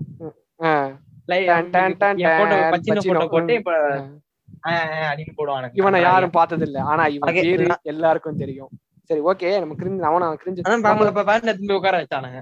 நம்மளும் கிரிஞ்சு பண்ண வேண்டாம். அதான் யாரையும் பைண்டா பிளைண்டா ஃபாலோ பண்ணாதீங்க. விஷயம் சொல்றாருன்னா அதை போயிட்டு அது என்ன பின்னாடி என்ன இருக்கு அவர் சொல்றது கரெக்ட் தானா? கொஞ்சம் செக் பண்ணி பார்த்துட்டு எல்லாத்தையுமே. லிமிட்டோட வச்சுக்கணும்டா. அதான்டா தத்துவம். ஆமா இப்போ வந்து உங்களுக்கு பிடிச்ச ஆக்டரோ இல்ல உங்களுக்கு பிடிச்ச செலிபிரிட்டியோ இல்ல உங்களுக்கு பிடிச்ச ஒரு ஃபேமஸ் பர்சனாலிட்டியோ யாரோ வந்து ஏதாவது ஒண்ணு சொல்றாங்கன்னா அவங்க என்ன சொல்றாங்க அவங்க சொல்றது கரெக்டா இல்லையா? ஃபாலோ பண்ணலாமா கூடாதா? அவங்க எப்படி பேசிட்டு இருக்காங்கன்றத பின்னாடி போய் கொஞ்சம் ஆராய்ஞ்சு பார்த்துட்டு அதுக்கப்புறம் அவருக்கு சப்போர்ட் பண்ணுங்க. அது கரெக்டா இருக்கும். இதுதான் வந்து இந்த எபிசோட் மூலயமா சொல்ல வருதுன்னு நினைச்சேன். ரொம்ப பெருசா போயிருச்சுன்னு நினைக்கிறேன். நிறைய ஃபீல்ஸை கவர் பண்ணா ரொம்ப பெருசா போயிருச்சு. இதோட இந்த எபிசோட முடிச்சுக்கலாம்னு நினைக்கிறேன். என்ன சொல்ற பச்சின உன்னோட இறுதி கருத்தை சொல்றேன் முடிச்சுக்கலாம் கண்டிப்பா முடிச்சுக்கலாம். எல்லாருமே வந்து இதுல வந்து லைட்டா வந்து கொஞ்சம் கருத்து சொற்கள் பண்ணிக்கிறேன். எல்லாருமே வந்து வேக்சினேட் பண்ணிருங்க ஏன்னா வந்து இப்போ வேக்சின் நிறைய கிடைக்க ஆரம்பிச்சிருக்கு. ஒரு நாளைக்கு ஐம்பது லட்சம் பேர்லாம் வேக்சின் பண்ணிட்டு இருக்காங்க. நான் இன்னைக்கு பேப்பர்ல பார்க்கும்போது தெரியுது நல்ல. விஷயம் தான் எல்லாரும் பண்ணிக்கோங்க. யாரும் யோசிக்காதீங்க. அப்புறம் மாஸ்க் போட்டு போங்க எல்லாரும் ம். சோஷியல் டிஸ்டன்சிங் ஃபாலோ பண்ணுங்க. இந்த மாதிரி பண்ணாவது தேர்ட் வேவ நம்மளால தேர்ட் வேவ் இன்னெவிட்டபிள் கவர்மெண்ட்டே சொல்லிருச்சு. அது வேற ஒரு விஷயம். அதை முடிஞ்ச அளவுக்கு கம்மி பண்ண பாக்குறது நம்ம கையில தான் இருக்கு. கவர்மெண்ட் போய் குறை சொல்ல முடியாது. அதுக்கப்புறம். ஓகே ஓகே ஓகே இன்ஸ்டால pop culture dot podcast account வந்து ஃபாலோ பண்ணிருங்க. ட்விட்டர்ல இட்ஸ் பிசி பாட்காஸ்ட் வந்து ஃபாலோ பண்றேங்க. ட்வீட் பண்ணால் நாங்கள் ரீட்வீட் கண்டிப்பாக பண்ணுவோம். அதே மாதிரி ஆங்கரில் வந்து வாய்ஸ் மெசேஜ் அனுப்புகிற ஆப்ஷன் இருக்குது உங்களுக்கு ஏதாவது சொல்லணும்னா அதில் கூட வாய்ஸ் மெசேஜ் அனுப்புங்க. உங்களோட கருத்துக்களை இந்த மூணு பிளாட்ஃபார்ம்லையும் எங்களுக்கு தெரிவிச்சீங்கன்னா எங்களை நாங்கள் இன்னும் பெட்டர் பண்ணிப்போம். ஸோ இங்கே இப்போ நாங்கள் சொன்ன ஃபேக்ட்ஸில் ஏதாவது தவறு இருந்தாலும் நீங்கள் சொல்லுங்கள் அடுத்த வாரம் வெள்ளிக்கிழமை உங்களை ஒரு நல்ல எபிசோடில் சந்திக்கிறோம். அதுவரை உங்களிடமிருந்து விடைபெறுவது ஆகாஷ் மற்றும் Pacino. This is pop culture podcast thank you